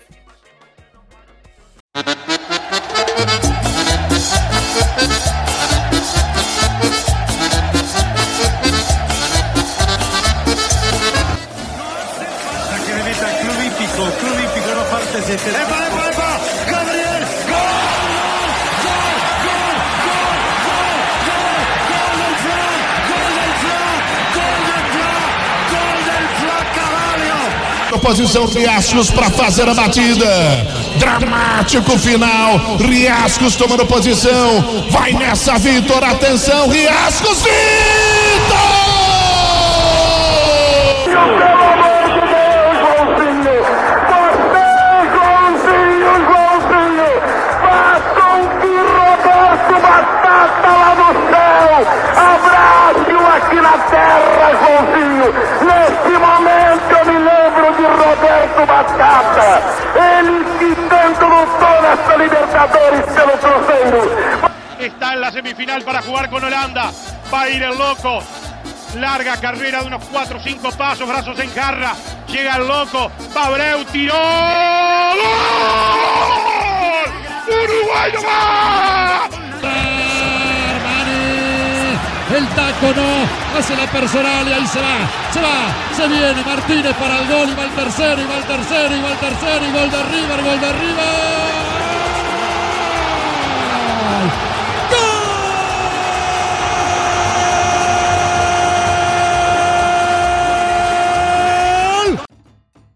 Pois muito bem, a gente segue aqui, rodadinha de Libertadores, daquele naipe. Perfeito. Amanhã tem sorteio, vale lembrar aos, aos Vai ouvintes. Então, logo antes do sorteio, a gente começa passando pelos grupos, né? E a última rodada. Teve muito, na verdade, todos os grupos, né? Fecharam os seus classificados na rodada 5. Sim, sim. E a gente acabou, olha só, criando a Superliga Latino-Americana antes Pois da é. Europa, sem perceber. Seis, também. clu- seis clubes brasileiros, seis clubes argentinos, um clube paraguaio, salvo engano, né? E um clube peruano, ou Sim. não? O O equatoriano, equatoriano no no Barcelona. Barcelona, perfeito. É, acho que é isso que é o, de- o desenho atual, é mais ou menos esse. Grupo A fechou com Palmeiras com 15 pontos, Defensa e Justiça em segundo com 9. O arqui-rival do Palmeiras, né? diga-se de passagem. Criou, criou uma rivalidade interessantíssima nesse meio tempo. Verde, né? né? Verde. Defensa que, que é um projeto orgânico, inclusive, é um negócio que, que me encanta bastante, ao contrário do Red Bull Bragantino. É Sim, perfeito, detalhe. perfeito. Mas é isso, os, três, dois, os dois primeiros para os oitavos o Del Valle segue para. Sul-Americana. Universitário em último com quatro fora. Peru novamente decepcionando como de costume. Ultimamente tem sido bem complicado. Times que não Brasil e Argentina. Aí ora um. Ora um Uruguai, ora um Paraguai. é. No grupo B, o Inter conseguiu se classificar na última rodada, apesar de ter passado um aperto Sim. até surpreendente com um grupo que não, prometia tanta Um coisa, né? Inter com 10. Bem, bem chulé, assim. Passou um aperto bem grande. Mas foi, foi tiveram alguns jogos interessantes. Acabou que o, o Inter classificou em primeiro com 10 pontos, o Olímpio em segundo com 9. E o Deportivo Tátira aqui que surpreendeu muita gente, deu trabalho pra muita gente. Time Sim. vene- venezuelano, que joga na altitude, né? Salvo engano. Até o próprio Always Ready também teve um, um jogo bem complicado contra o Inter na primeira rodada. Tanto que a, a diferença de pontos do primeiro pro último são uns três pontos só, né? Que é, muito- História, né? que é pouca coisa. Se não me engano, o grupo com. com no final, o grupo mais equilibrado Sim. em, quesito de, de resultados, né? E agora sim, o grupo mais equilibrado, equilibrado tecnicamente: Barcelona, do Equador, Boca, Santos e The Strongest. Aí o nosso Fantástico. Lá no início do, da Libertadores ainda, eu gravei um programa aqui sozinho à época, falando que eu tava empolgado pra ver o que seria do Santos, do Ariel Roland. E como tudo que eu torço morre, definha miseravelmente, ele foi demiti ele se demitiu depois de duas rodadas porque fizeram alguma bagunça no- na frente do, do hotel, ele não gostou, não lembro bem qual foi a situação.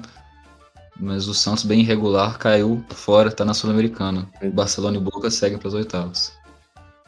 Campeão, é, campanha surpreendente do Barcelona ou não? O que, que tu acha? Sim e não. Engraçado que sim e não, porque o, o Barcelona ele tem uma- um projeto que é até bem, bem consolidado nos últimos anos. Né? Eu lembro bem daquele, daquele ano que chegaram às quartas de final contra o. Minto, chegaram na semi, né? Contra o Grêmio. Sim, sim. Tem feito boas campanhas já tem um tempo. O futebol equatoriano, na verdade, No geral. tem, tem tido alguns campeonatos dos últimos quatro anos pra cá que têm sido bem interessantes. Tanto o Emelec quanto o Barcelona, até o Sport, o Sport Cristal de uma forma mais, mais discreta. Mas foi surpreendente também, eu não esperava que ele ia bater de frente tão forte com o Boca e o Santos, né? Que era, o o Santos, né? atual, o atual finalista, com o Roland chegando, fazendo um bom trabalho. Mas seguiu, seguiu em primeiro, inclusive, com 13 pontos, Boca em segundo com 10. Esse aqui foi de fuder. É, rapaz. Grupo D, Fluminense em primeiro, seguido de River em segundo, Júnior em terceiro e Santa Fé em último. Caralho, mas É, esse grupo foi aqui isso? foi um absurdo mesmo, porra. Vou começar por aquele River e Santa Fé, que o River tava sem nenhum jogador E praticamente. com um meio de campo de goleiro que vale. Foi lindo assistir aquilo. Enzo Pérez, cara, entrou pra história Real. negativamente, porque por uma questão de desorganização da, da Comebol. Eu tenho essa, essa sincera impressão que a Comebol odeia o futebol. E eu também acho que eu dei. Eu tenho certeza, eu tenho certeza, na verdade. E mesmo assim, o River. eh, Porra, esse River do Gajardo é uma força da natureza. Os caras não conseguem parar de ganhar. O técnico em si é uma força da natureza, ele é bem absurdo. É absurdo. Ganhou do Santa Fé e se classificou em segundo. E, inclusive, na última rodada, o Fluminense venceu na Argentina por 3 a 1 O River Plate com um a menos. Já, o River Plate já de volta com o Armani no gol, com todo mundo, né? Não Mas, mas o, o clube sem treinar, né? Vale Sim, lembrar, né? sem, já sem calendário. Sem na treinar, sem, sem alguns jogadores também. E- Voltando do. Alguns recém-desconvidados, que atrapalha muito. recuperação. E o Júnior, na Colômbia, contra o Santa Fé, precisava só de um gol para classificar, sendo que o River estava perdendo em casa pro Fluminense por 3 a 1 E não E conseguiu. não conseguiu. Tem algo que conspira pro River Plate. Nem tô falando do Comebol, É. não. É um. A Cruzada Aroja. A Cruzada É, Aroja cruzado, é tem algo, pesada tem demais. Inclusive, eu tô muito Tem ansioso para ver como é que vai ser esse River no. No, no novo Monumental com torcida. como, como e- e o tanto o River quanto o Boca diz, né? O, a, a Copa começa no- nas oitavas, né? Pior que é verdade, cara. Quase não começou nesse ano, mas. Pra ambos, Mas inclusive, né? pros dois, pros dois, sim. Uma das poucas vezes que o, que o River e Boca classificam juntos em, em segundo lugar nos grupos. Grupo E, Racing, São Paulo, Sporting Cristal e Rentistas do Uruguai. Esse grupo acabou bem antes de ter começado, inclusive. né? Pois é. O que, assim, o São Paulo que. Bom, sem querer adiantar a pauta do, do brasileiro, né? Mas tira de grande aqui, né? Não conseguiu poxa, mostrar muito, né? Pois é. Na... Vamos ver. Vamos ver no que vai dar. Eu espero bastante. Na verdade, eu esperava bastante do, do, do Roland e não deu nada. Eu espero bastante do, do São Paulo do Crespo. Do Crespo. também.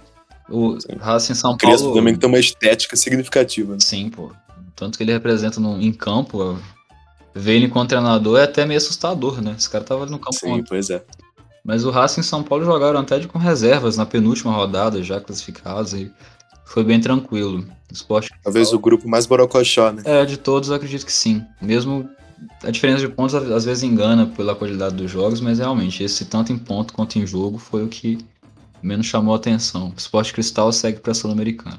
Grupo F, Argentino Júnior em primeiro com 12, Uni- Universidade Católica do Chile em segundo com 9, Atlético Nacional em terceiro com 8, e o Atlético, perdão, o Nacional do Uruguai em terceiro com Nacional, 8, isso. e o Atlético Nacional da Colômbia em quarto. Isso me, confesso que me surpreendeu um pouco. Eu pensei que o Atlético Nacional ia, ia se dar um pouco melhor no grupo. Esperava. Não acreditava que ia passar, mas, mas acreditava que ia fazer uma quantidade de pontos um pouco maior. É do, do, Universidade Católica me surpreendeu. Junto com o grupo do Flamengo, eu acho que eram as camisas mais pesadas do dessa primeira fase Sim, sim. e até do nível técnico assim, as equipes não estavam tão distantes não.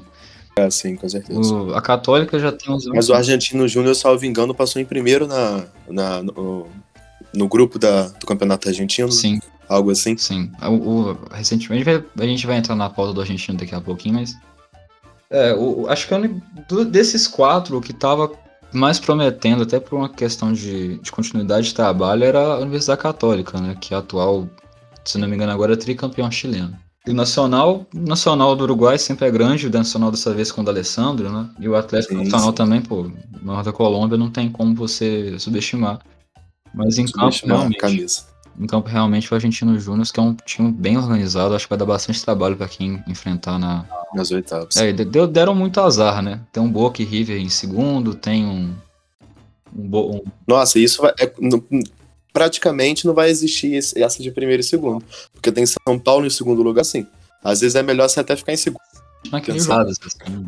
Ganhar nas três casas, tanto do Vélez quanto do LDU e a da União La Calera, foi, foi assim, difícil. Sim, E é foi que, lembrado é como uma que realmente, assim, confirmar já tá confirmado há muito tempo, né?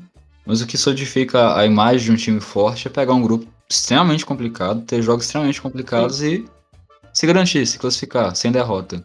Né? Três vitórias, Não três perder empates. fora de casa, Exato. não perder, não, não perder, Não não, perder. não perder. Três empates, três vitórias, se classifica em primeiro. Espero muito desse Vélez na, nos oitavos também. É um time chato pra caralho. Eu falo. Acho que, salvo engano, foi o Vélez que passou em primeiro na, na, na Argentina, no argentino. Acho que eu confundi É na primeira fase do. do na primeira fase, e depois acabou caindo, né, pro, pro- enfim. Então, caiu pro Racing, né? Caiu no Racing pros pênaltis, Racing, inclusive. Sim, sim. Mas vamos ver. LDU também promete bastante na Sul-Americana, vamos ver. O que, que vai ser dessas oitavas. E por fim, Atlético, Atlético sobrou no grupo fácil. Eu, eu não tô com medo de falar e en- en- entregar um pouco de clubismo aqui. Então, vou deixar contigo esse, esse último grupo aí, cara. Tô, tô... Cara, ó. Atlético Mineiro ganhou uma Libertadores na história, passou com 16 pontos, sobrou no grupo fácil, tudo bem. Seu Portenho é, não, é de não é de se jogar fora, ok? É um, é um time importante, é um time forte, é um time chato de se jogar contra. América de Cali, que vale ressaltar que chegou a quatro finais de Libertadores e perdeu as quatro. Ou seja, colombiano. Acho melhor trocar o escudo da camisa. Oi? Atual campeão colombiano, inclusive, o América. Então. E o Laguaira, que eu não conheço muito sobre. E. Enfim. Grupo fácil, né? Babinha pro Atlético. Pro Atlético Dinheiro, como é conhecido. Clube Atlético Dinheiro. Eu esperava mais desse grupo, pra falar a verdade, inclusive do próprio Cerro, mas foi um, um- o elenco como um todo do, do Arce, treinado pelo Arce, né? Perdeu muito desde Sim, que o, o Turim foi pro Grêmio. Até mais que a gente imaginava. Mas é, tá devendo alguma coisa. Esperar. Amanhã tem nossos queridos. Nosso querido sorteio da nossa querida Comebol. Palmeiras vai tirar baba, Flamengo vai pegar um cacete. Eu, é, sinto, é sempre eu assim. sinto que tá vindo um Boca e Flamengo aí. Isso, que- eu te falar que eu tô sentindo também. É, cara, eu tô. Se bem que todos, assim, analisando aqui rapidamente, né? Não tem nenhum jogo que vai ser de boinha assim, não. Talvez o Cerro e a Uni- Universidade Católica, mas de restante. É só pedrada, cara, só pedrada. Pra quem classificou em assim. primeiro, realmente vai ser um ano complicado, tal qual pra quem classificou em É, assim, ideal seria pegar, assim, pro Flamengo, que eu digo, a Católica ou o Cerro, né? Fora isso, é Defesa vai entregar um jogo difícil. complicado, vamos ver. E nesse calendário. defesa e justiça difícil, o Olímpia, assim, também não é de... Bem complicado. Sacanagem pro torcedor do Cerro, né? A gente falar que os caras é babo e depois falar bem do Olímpia. Mas é verdade. Não é verdade. Mas não mostrou, né? Assim, o Cerro fez mais pontos, mas não mostrou um futebol muito encantador, digamos assim. Principalmente nos jogos com o Atlético, que, né, por uma questão de, de nível técnico até precisava entregar mais, mas De elenco no geral. muito, muito, muito pouco.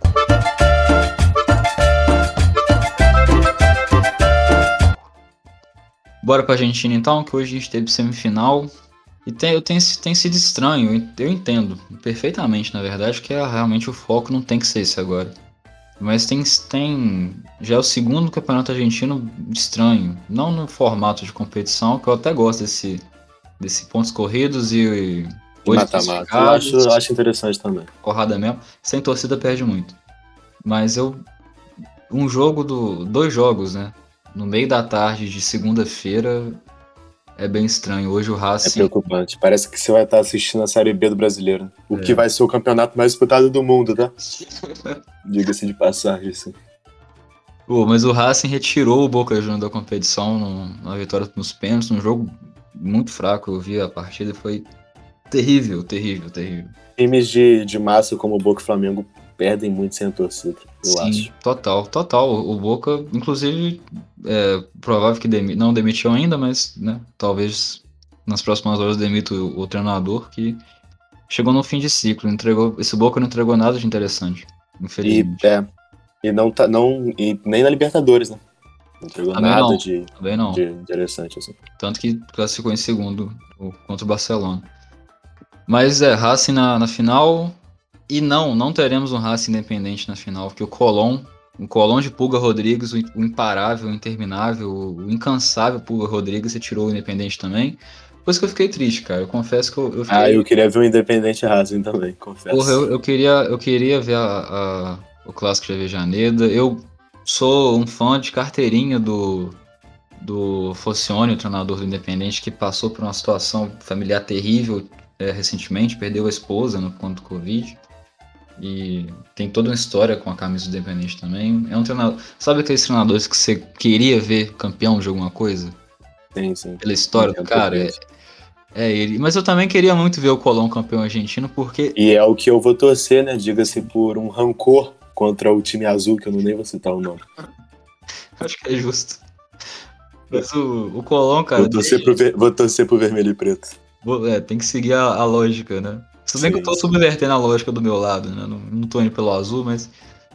Eu quero muito ver o Colón campeão de alguma coisa, porque aquela final da Sul-Americana que os caras dominaram o, o- a noiva hoje do estágio, do Cerro e perderam pro Del Valle do, num aguaceiro desgraçado, é, é- é- foi triste, Foi eu torci triste. muito pro Colón Sim, dia. Então eu queria ver, queria ver o. o- tudo bem que. E né, talvez um, Col um Colón e Flamengo teria sido mais bonito de ver, né? Numa Recopa. Porque o Del Valle jogou Valle. com 11 contra 10 e tomou de 3 a 0 dentro do Maracanã. Inclusive eu tava lá. Lindo. 70 mil pessoas no Maracanã. a apoteose do título, né? Aquilo foi pra coroar demais o, o Jorge Jesus, inclusive. Sim, sim. Um Arão expulso do mesmo jeito que foi, exatamente. Eu tava, eu tava no, no estádio assistindo, foi expulso exatamente do mesmo jeito que foi contra o. Na última rodada, né? Sim, sim. Contra o, o Vélez.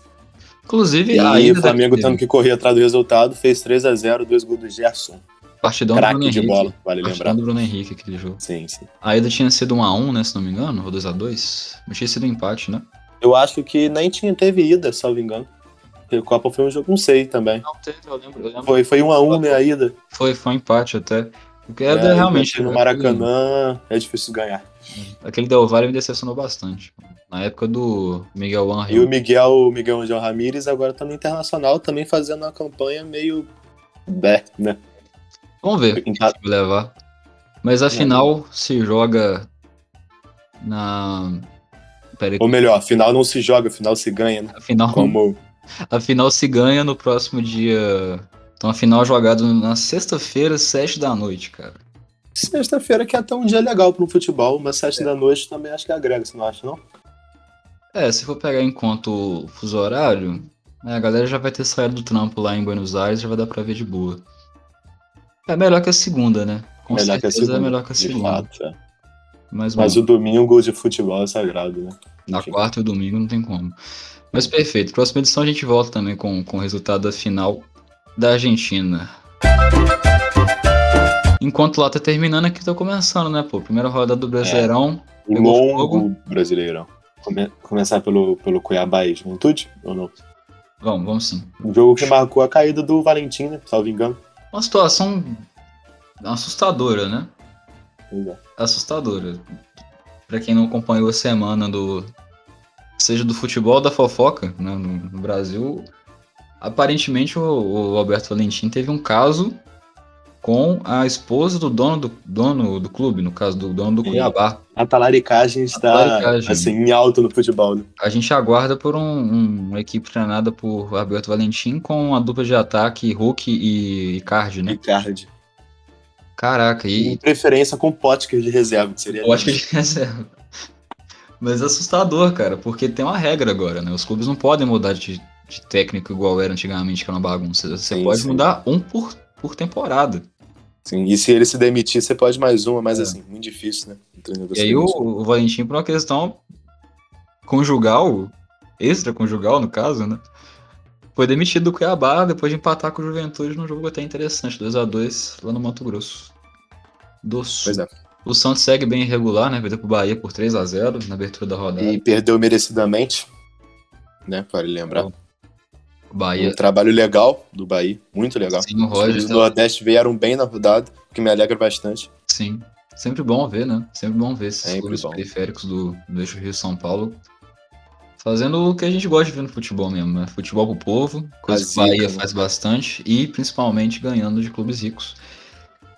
3 a 0 para não deixar dúvida de quem mandou no jogo. Placar bem elástico. Ao contrário de São Paulo e Fluminense, que lá no Morumbi terminaram em 0 a 0 O que jogo morno, mas se fosse por um time ter ganhado, era o tricolor carioca.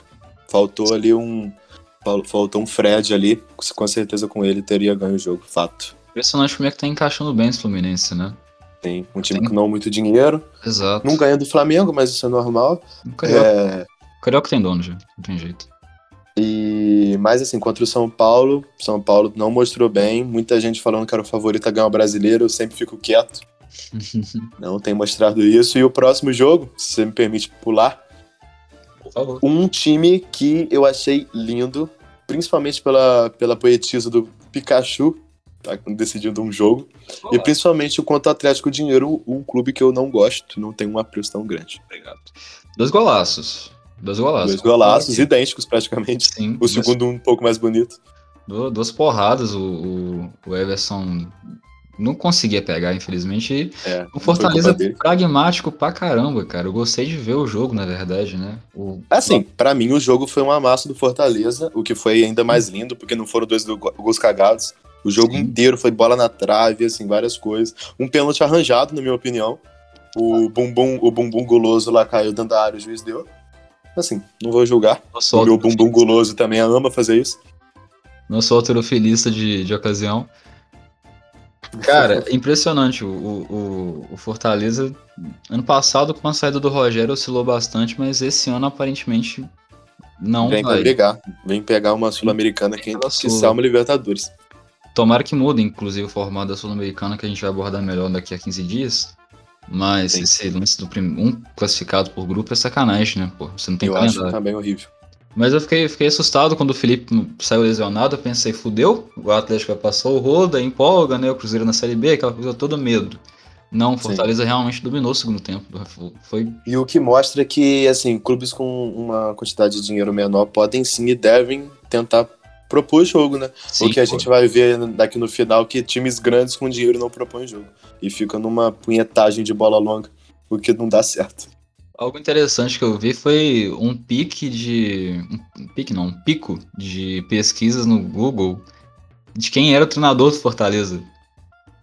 E eu também não sabia. É o, é o último treinador da. Inclusive, Eu também não sei, confesso. é o, o Juan Pablo. Agora eu não lembro como é que fala o sobrenome dele. Vojova.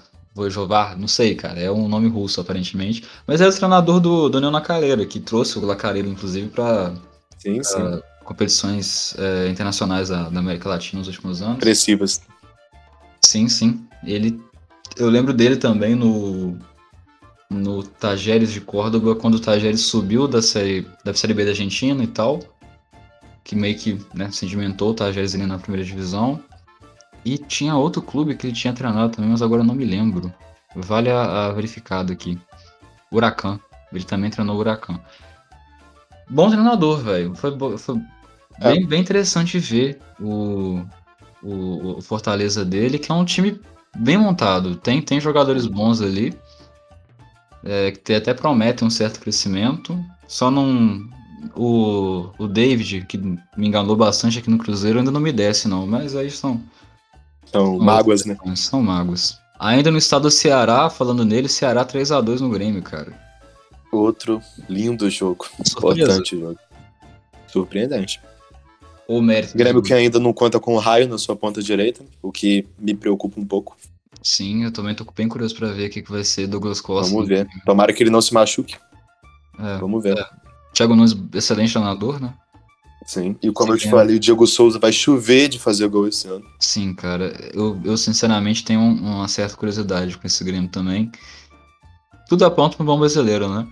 Mas também, porra, que trabalho do Guto Ferreira, né? Ah, ele é lindo, né? Eu adoro ele, o gordinho fofo, meigo.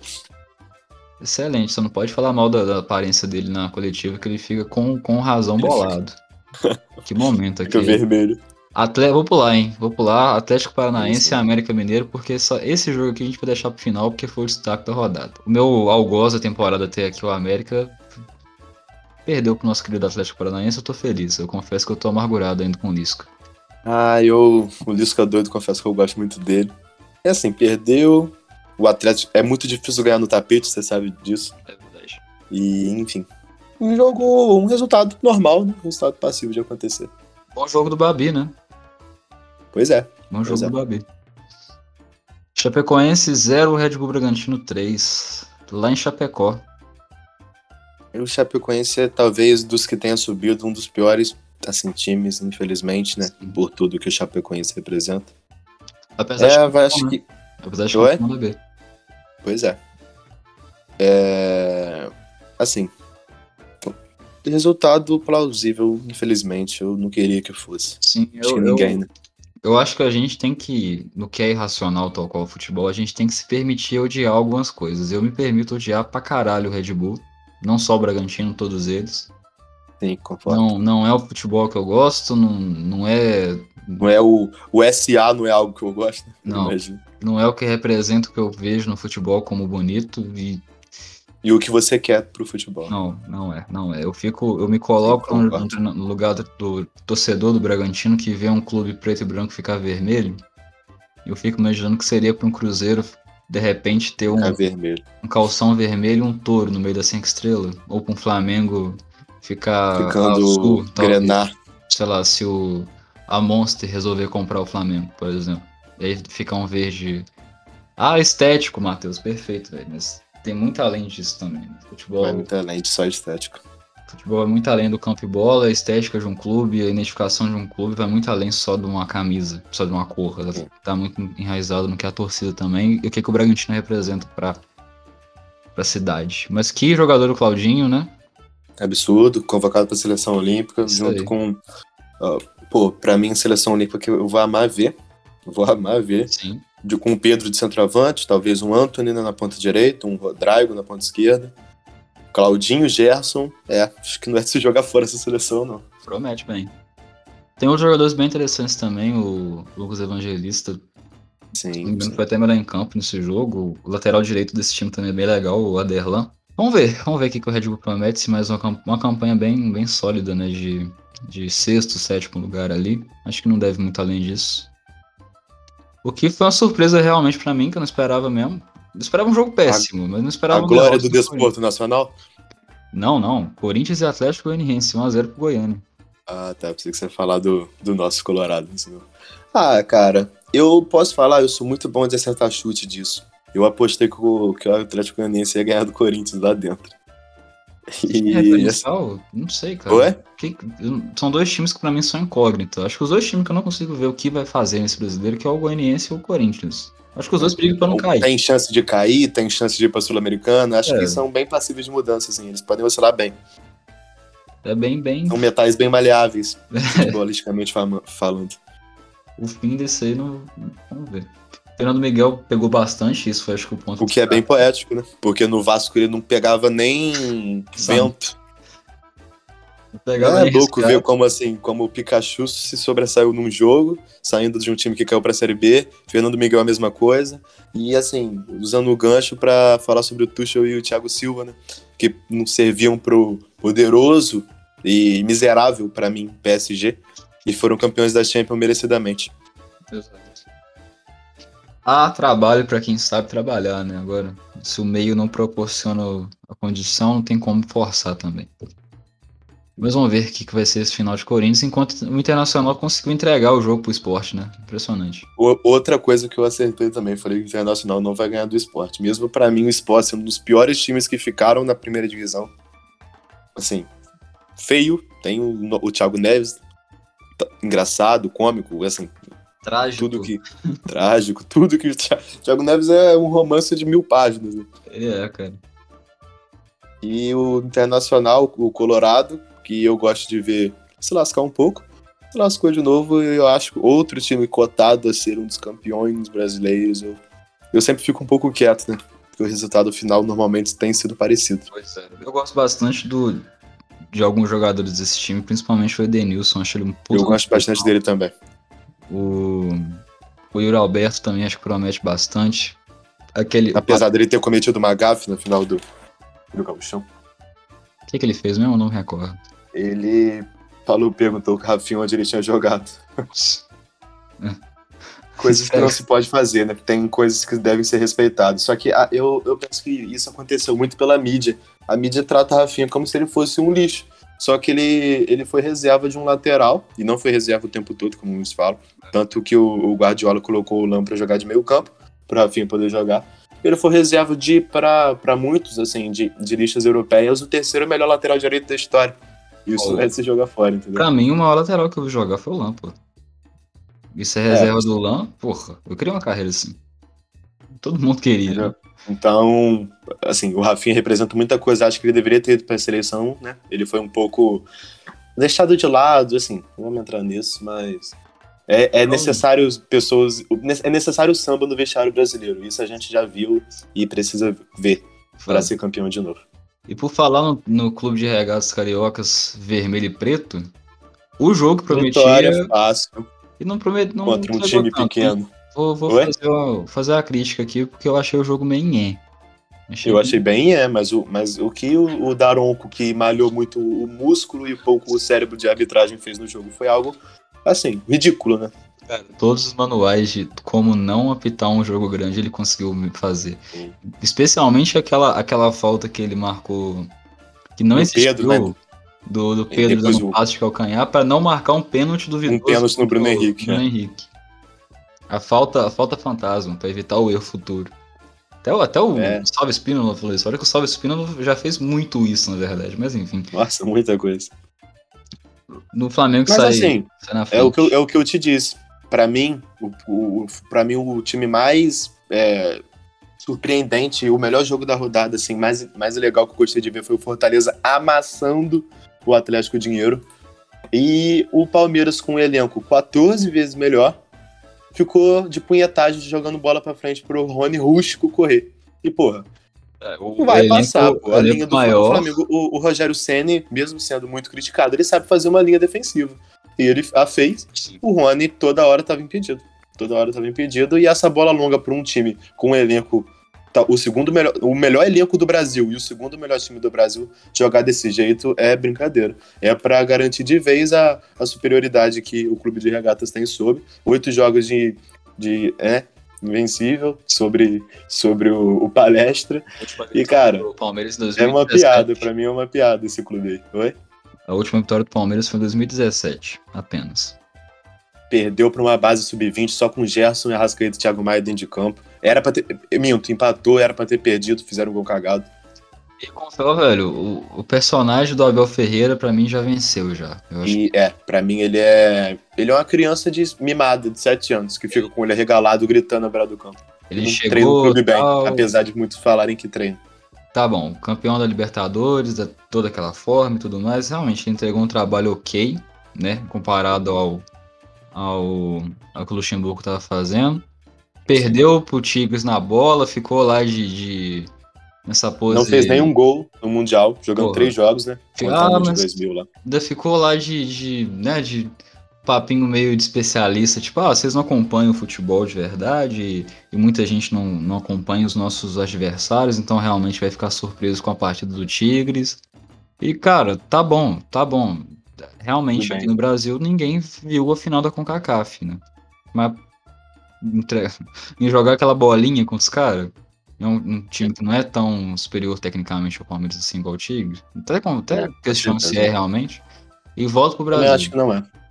Vem pro Brasil, passa um paulista inteiro com essa mesma narrativa e fazendo. E acha que é muito maior que os outros, aí no Pô. final quer se redimir e perdeu merecidamente pro São Paulo, que comemorou seu primeiro título pelo WhatsApp. É. Agre... Não, ele agrediu o BKC no jogo contra o Defensa na Argentina.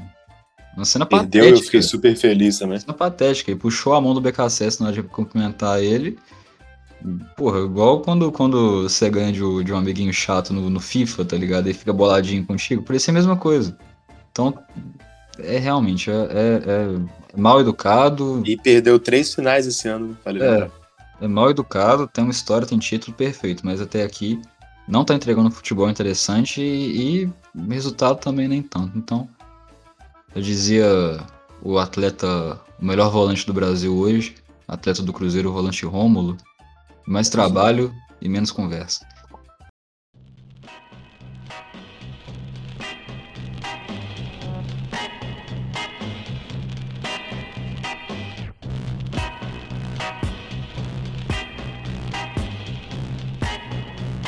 Bloquinho de recomendações da semana. A gente inventa um tempinho pra falar de cinema, de música, de TV, de livro, de. Mas o que? Não sei. Tudo que envolver cultura, porque a gente também. A gente também tem que se divertir um pouquinho, né? Às vezes a gente se diverte até com pautas políticas no cinema, mas aí são outras questões. Como eu citei aqui é, um livro que eu tava lendo do Lenin, eu acho mais justo do que, né, acabar recomendando esse livro também, né, do que fazer.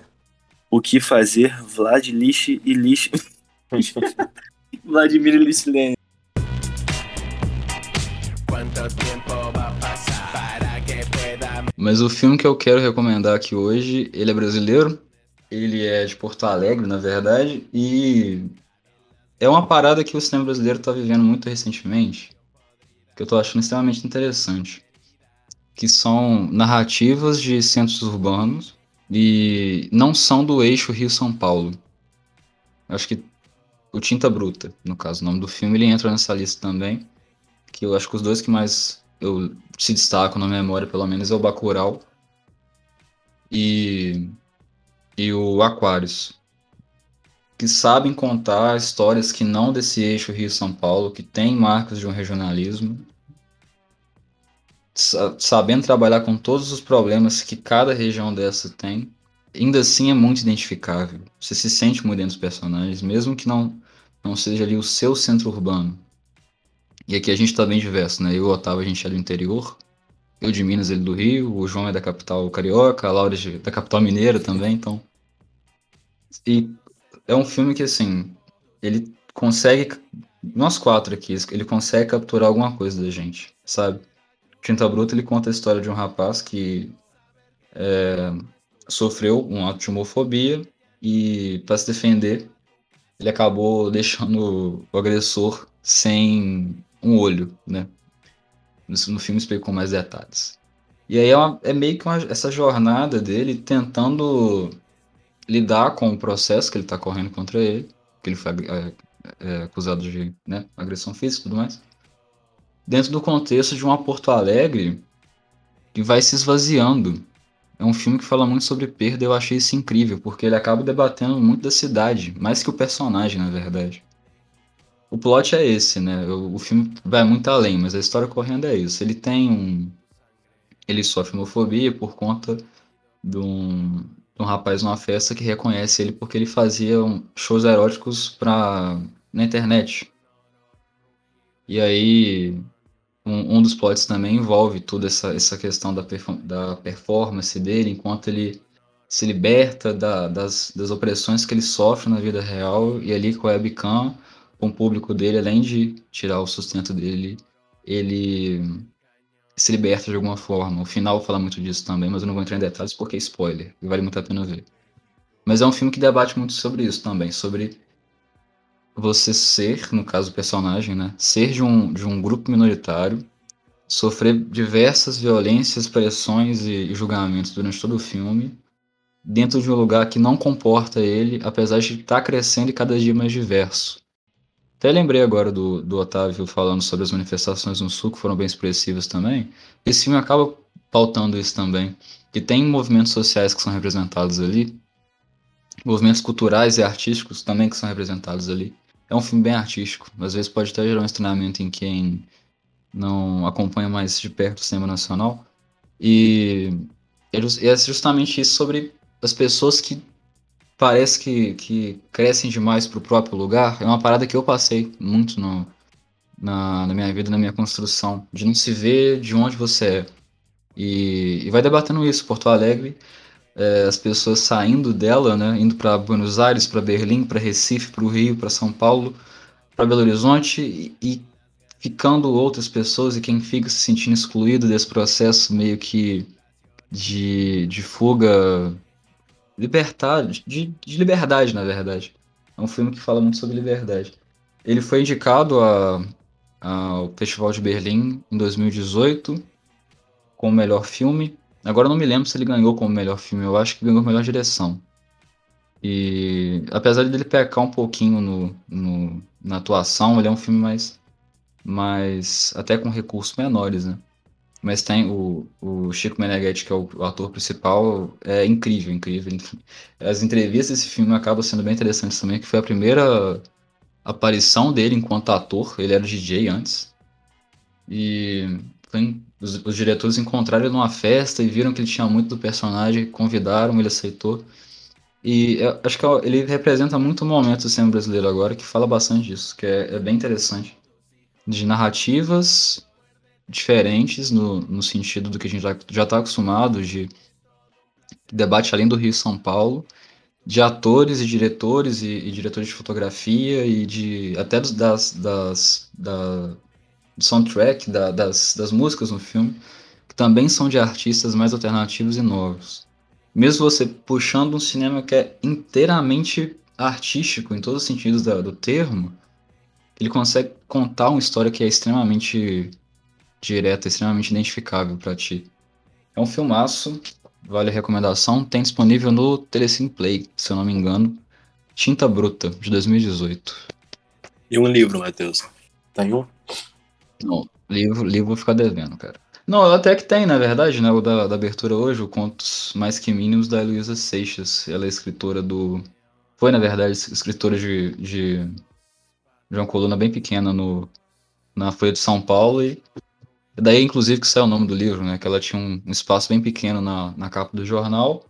E ela tinha que se virar ali com sete, oito linhas e escrever um conto, uma crônica, uma coisa bem curta e Algo direta. semelhante ao Twitter, né? Assim. É praticamente o Twitter dos anos 90 do jornalismo brasileiro.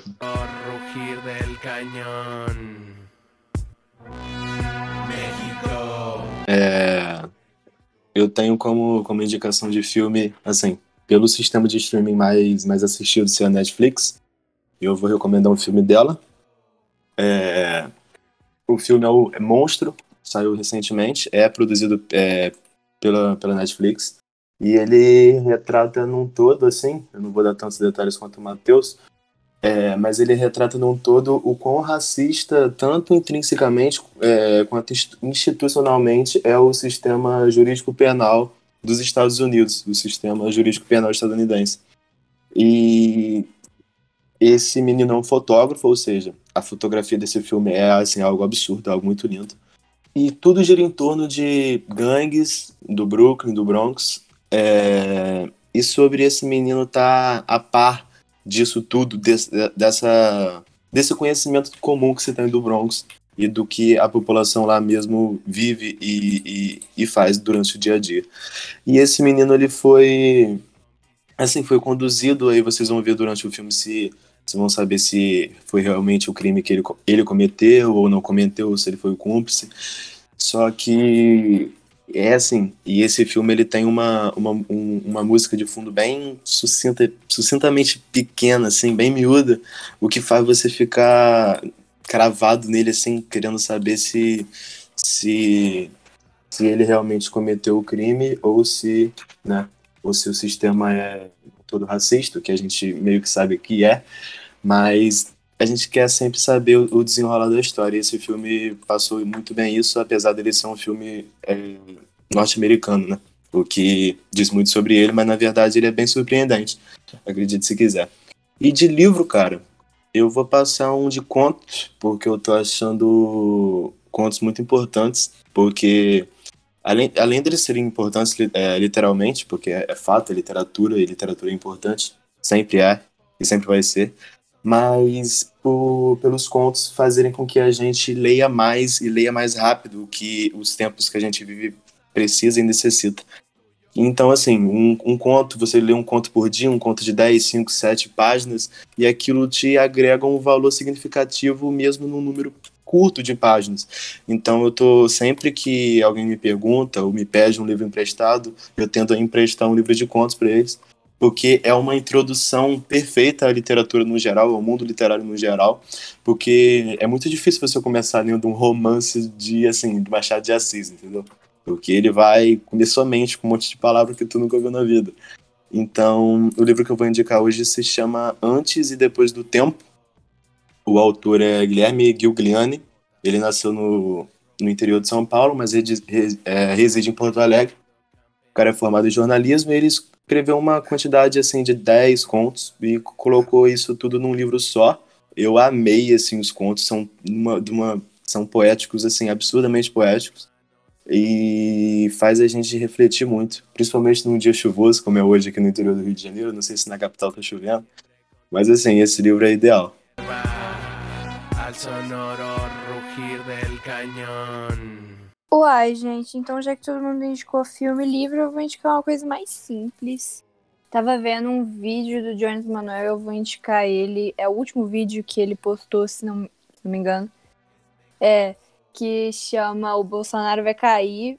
É um vídeo curto e, assim, eu acho que precisa ser assistido por todo mundo que foi às manifestações, que acompanhou as manifestações. Vou indicar outro vídeo também, do Jones Manuel que se chama Liberalismo, Escravidão, Colonialismo, Racismo e Venda de Órgãos, porque outro dia eu postei no meu Instagram que a escravidão e o racismo está diretamente ligado com o capitalismo e com o liberalismo e a galera, nossa senhora, ficou nada a ver. Que isso? Escravidão e liberalismo não tem nada a ver, e aí eu acho importante indicar esse vídeo pra galera ver também.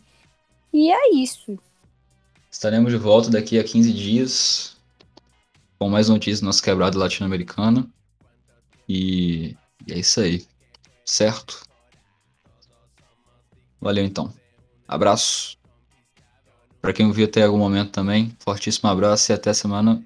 Daqui a duas semanas, né? Daqui a 15 dias. Perfeito. Então, tchau, gente. Foi ótimo estar aqui nessa conversa, nessa noite chuvosa. Obrigado você por me convidar, que é isso. Obrigado aí o convite sempre. É isso.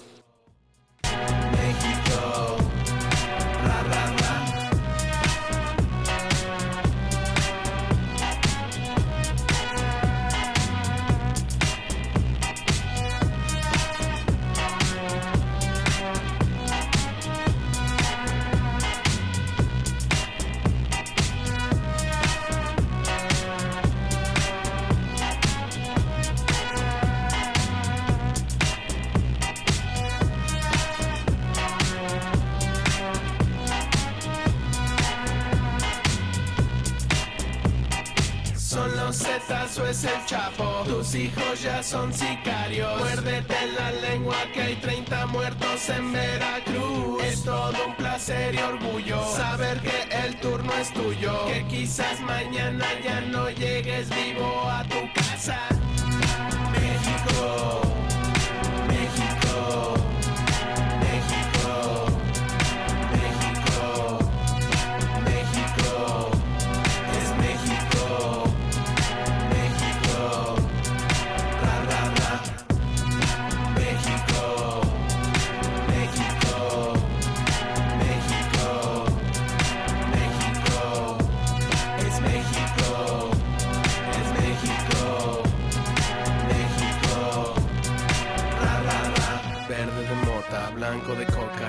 tu sangre. Estado fallido, campeón. Orgullosos patios traseros, al sonoro rugir del cañón. Y se siembre con tus manos la hierba, al sonoro rugir del cañón. Y se siembre con tus manos la hierba, al sonoro rugir del cañón. México.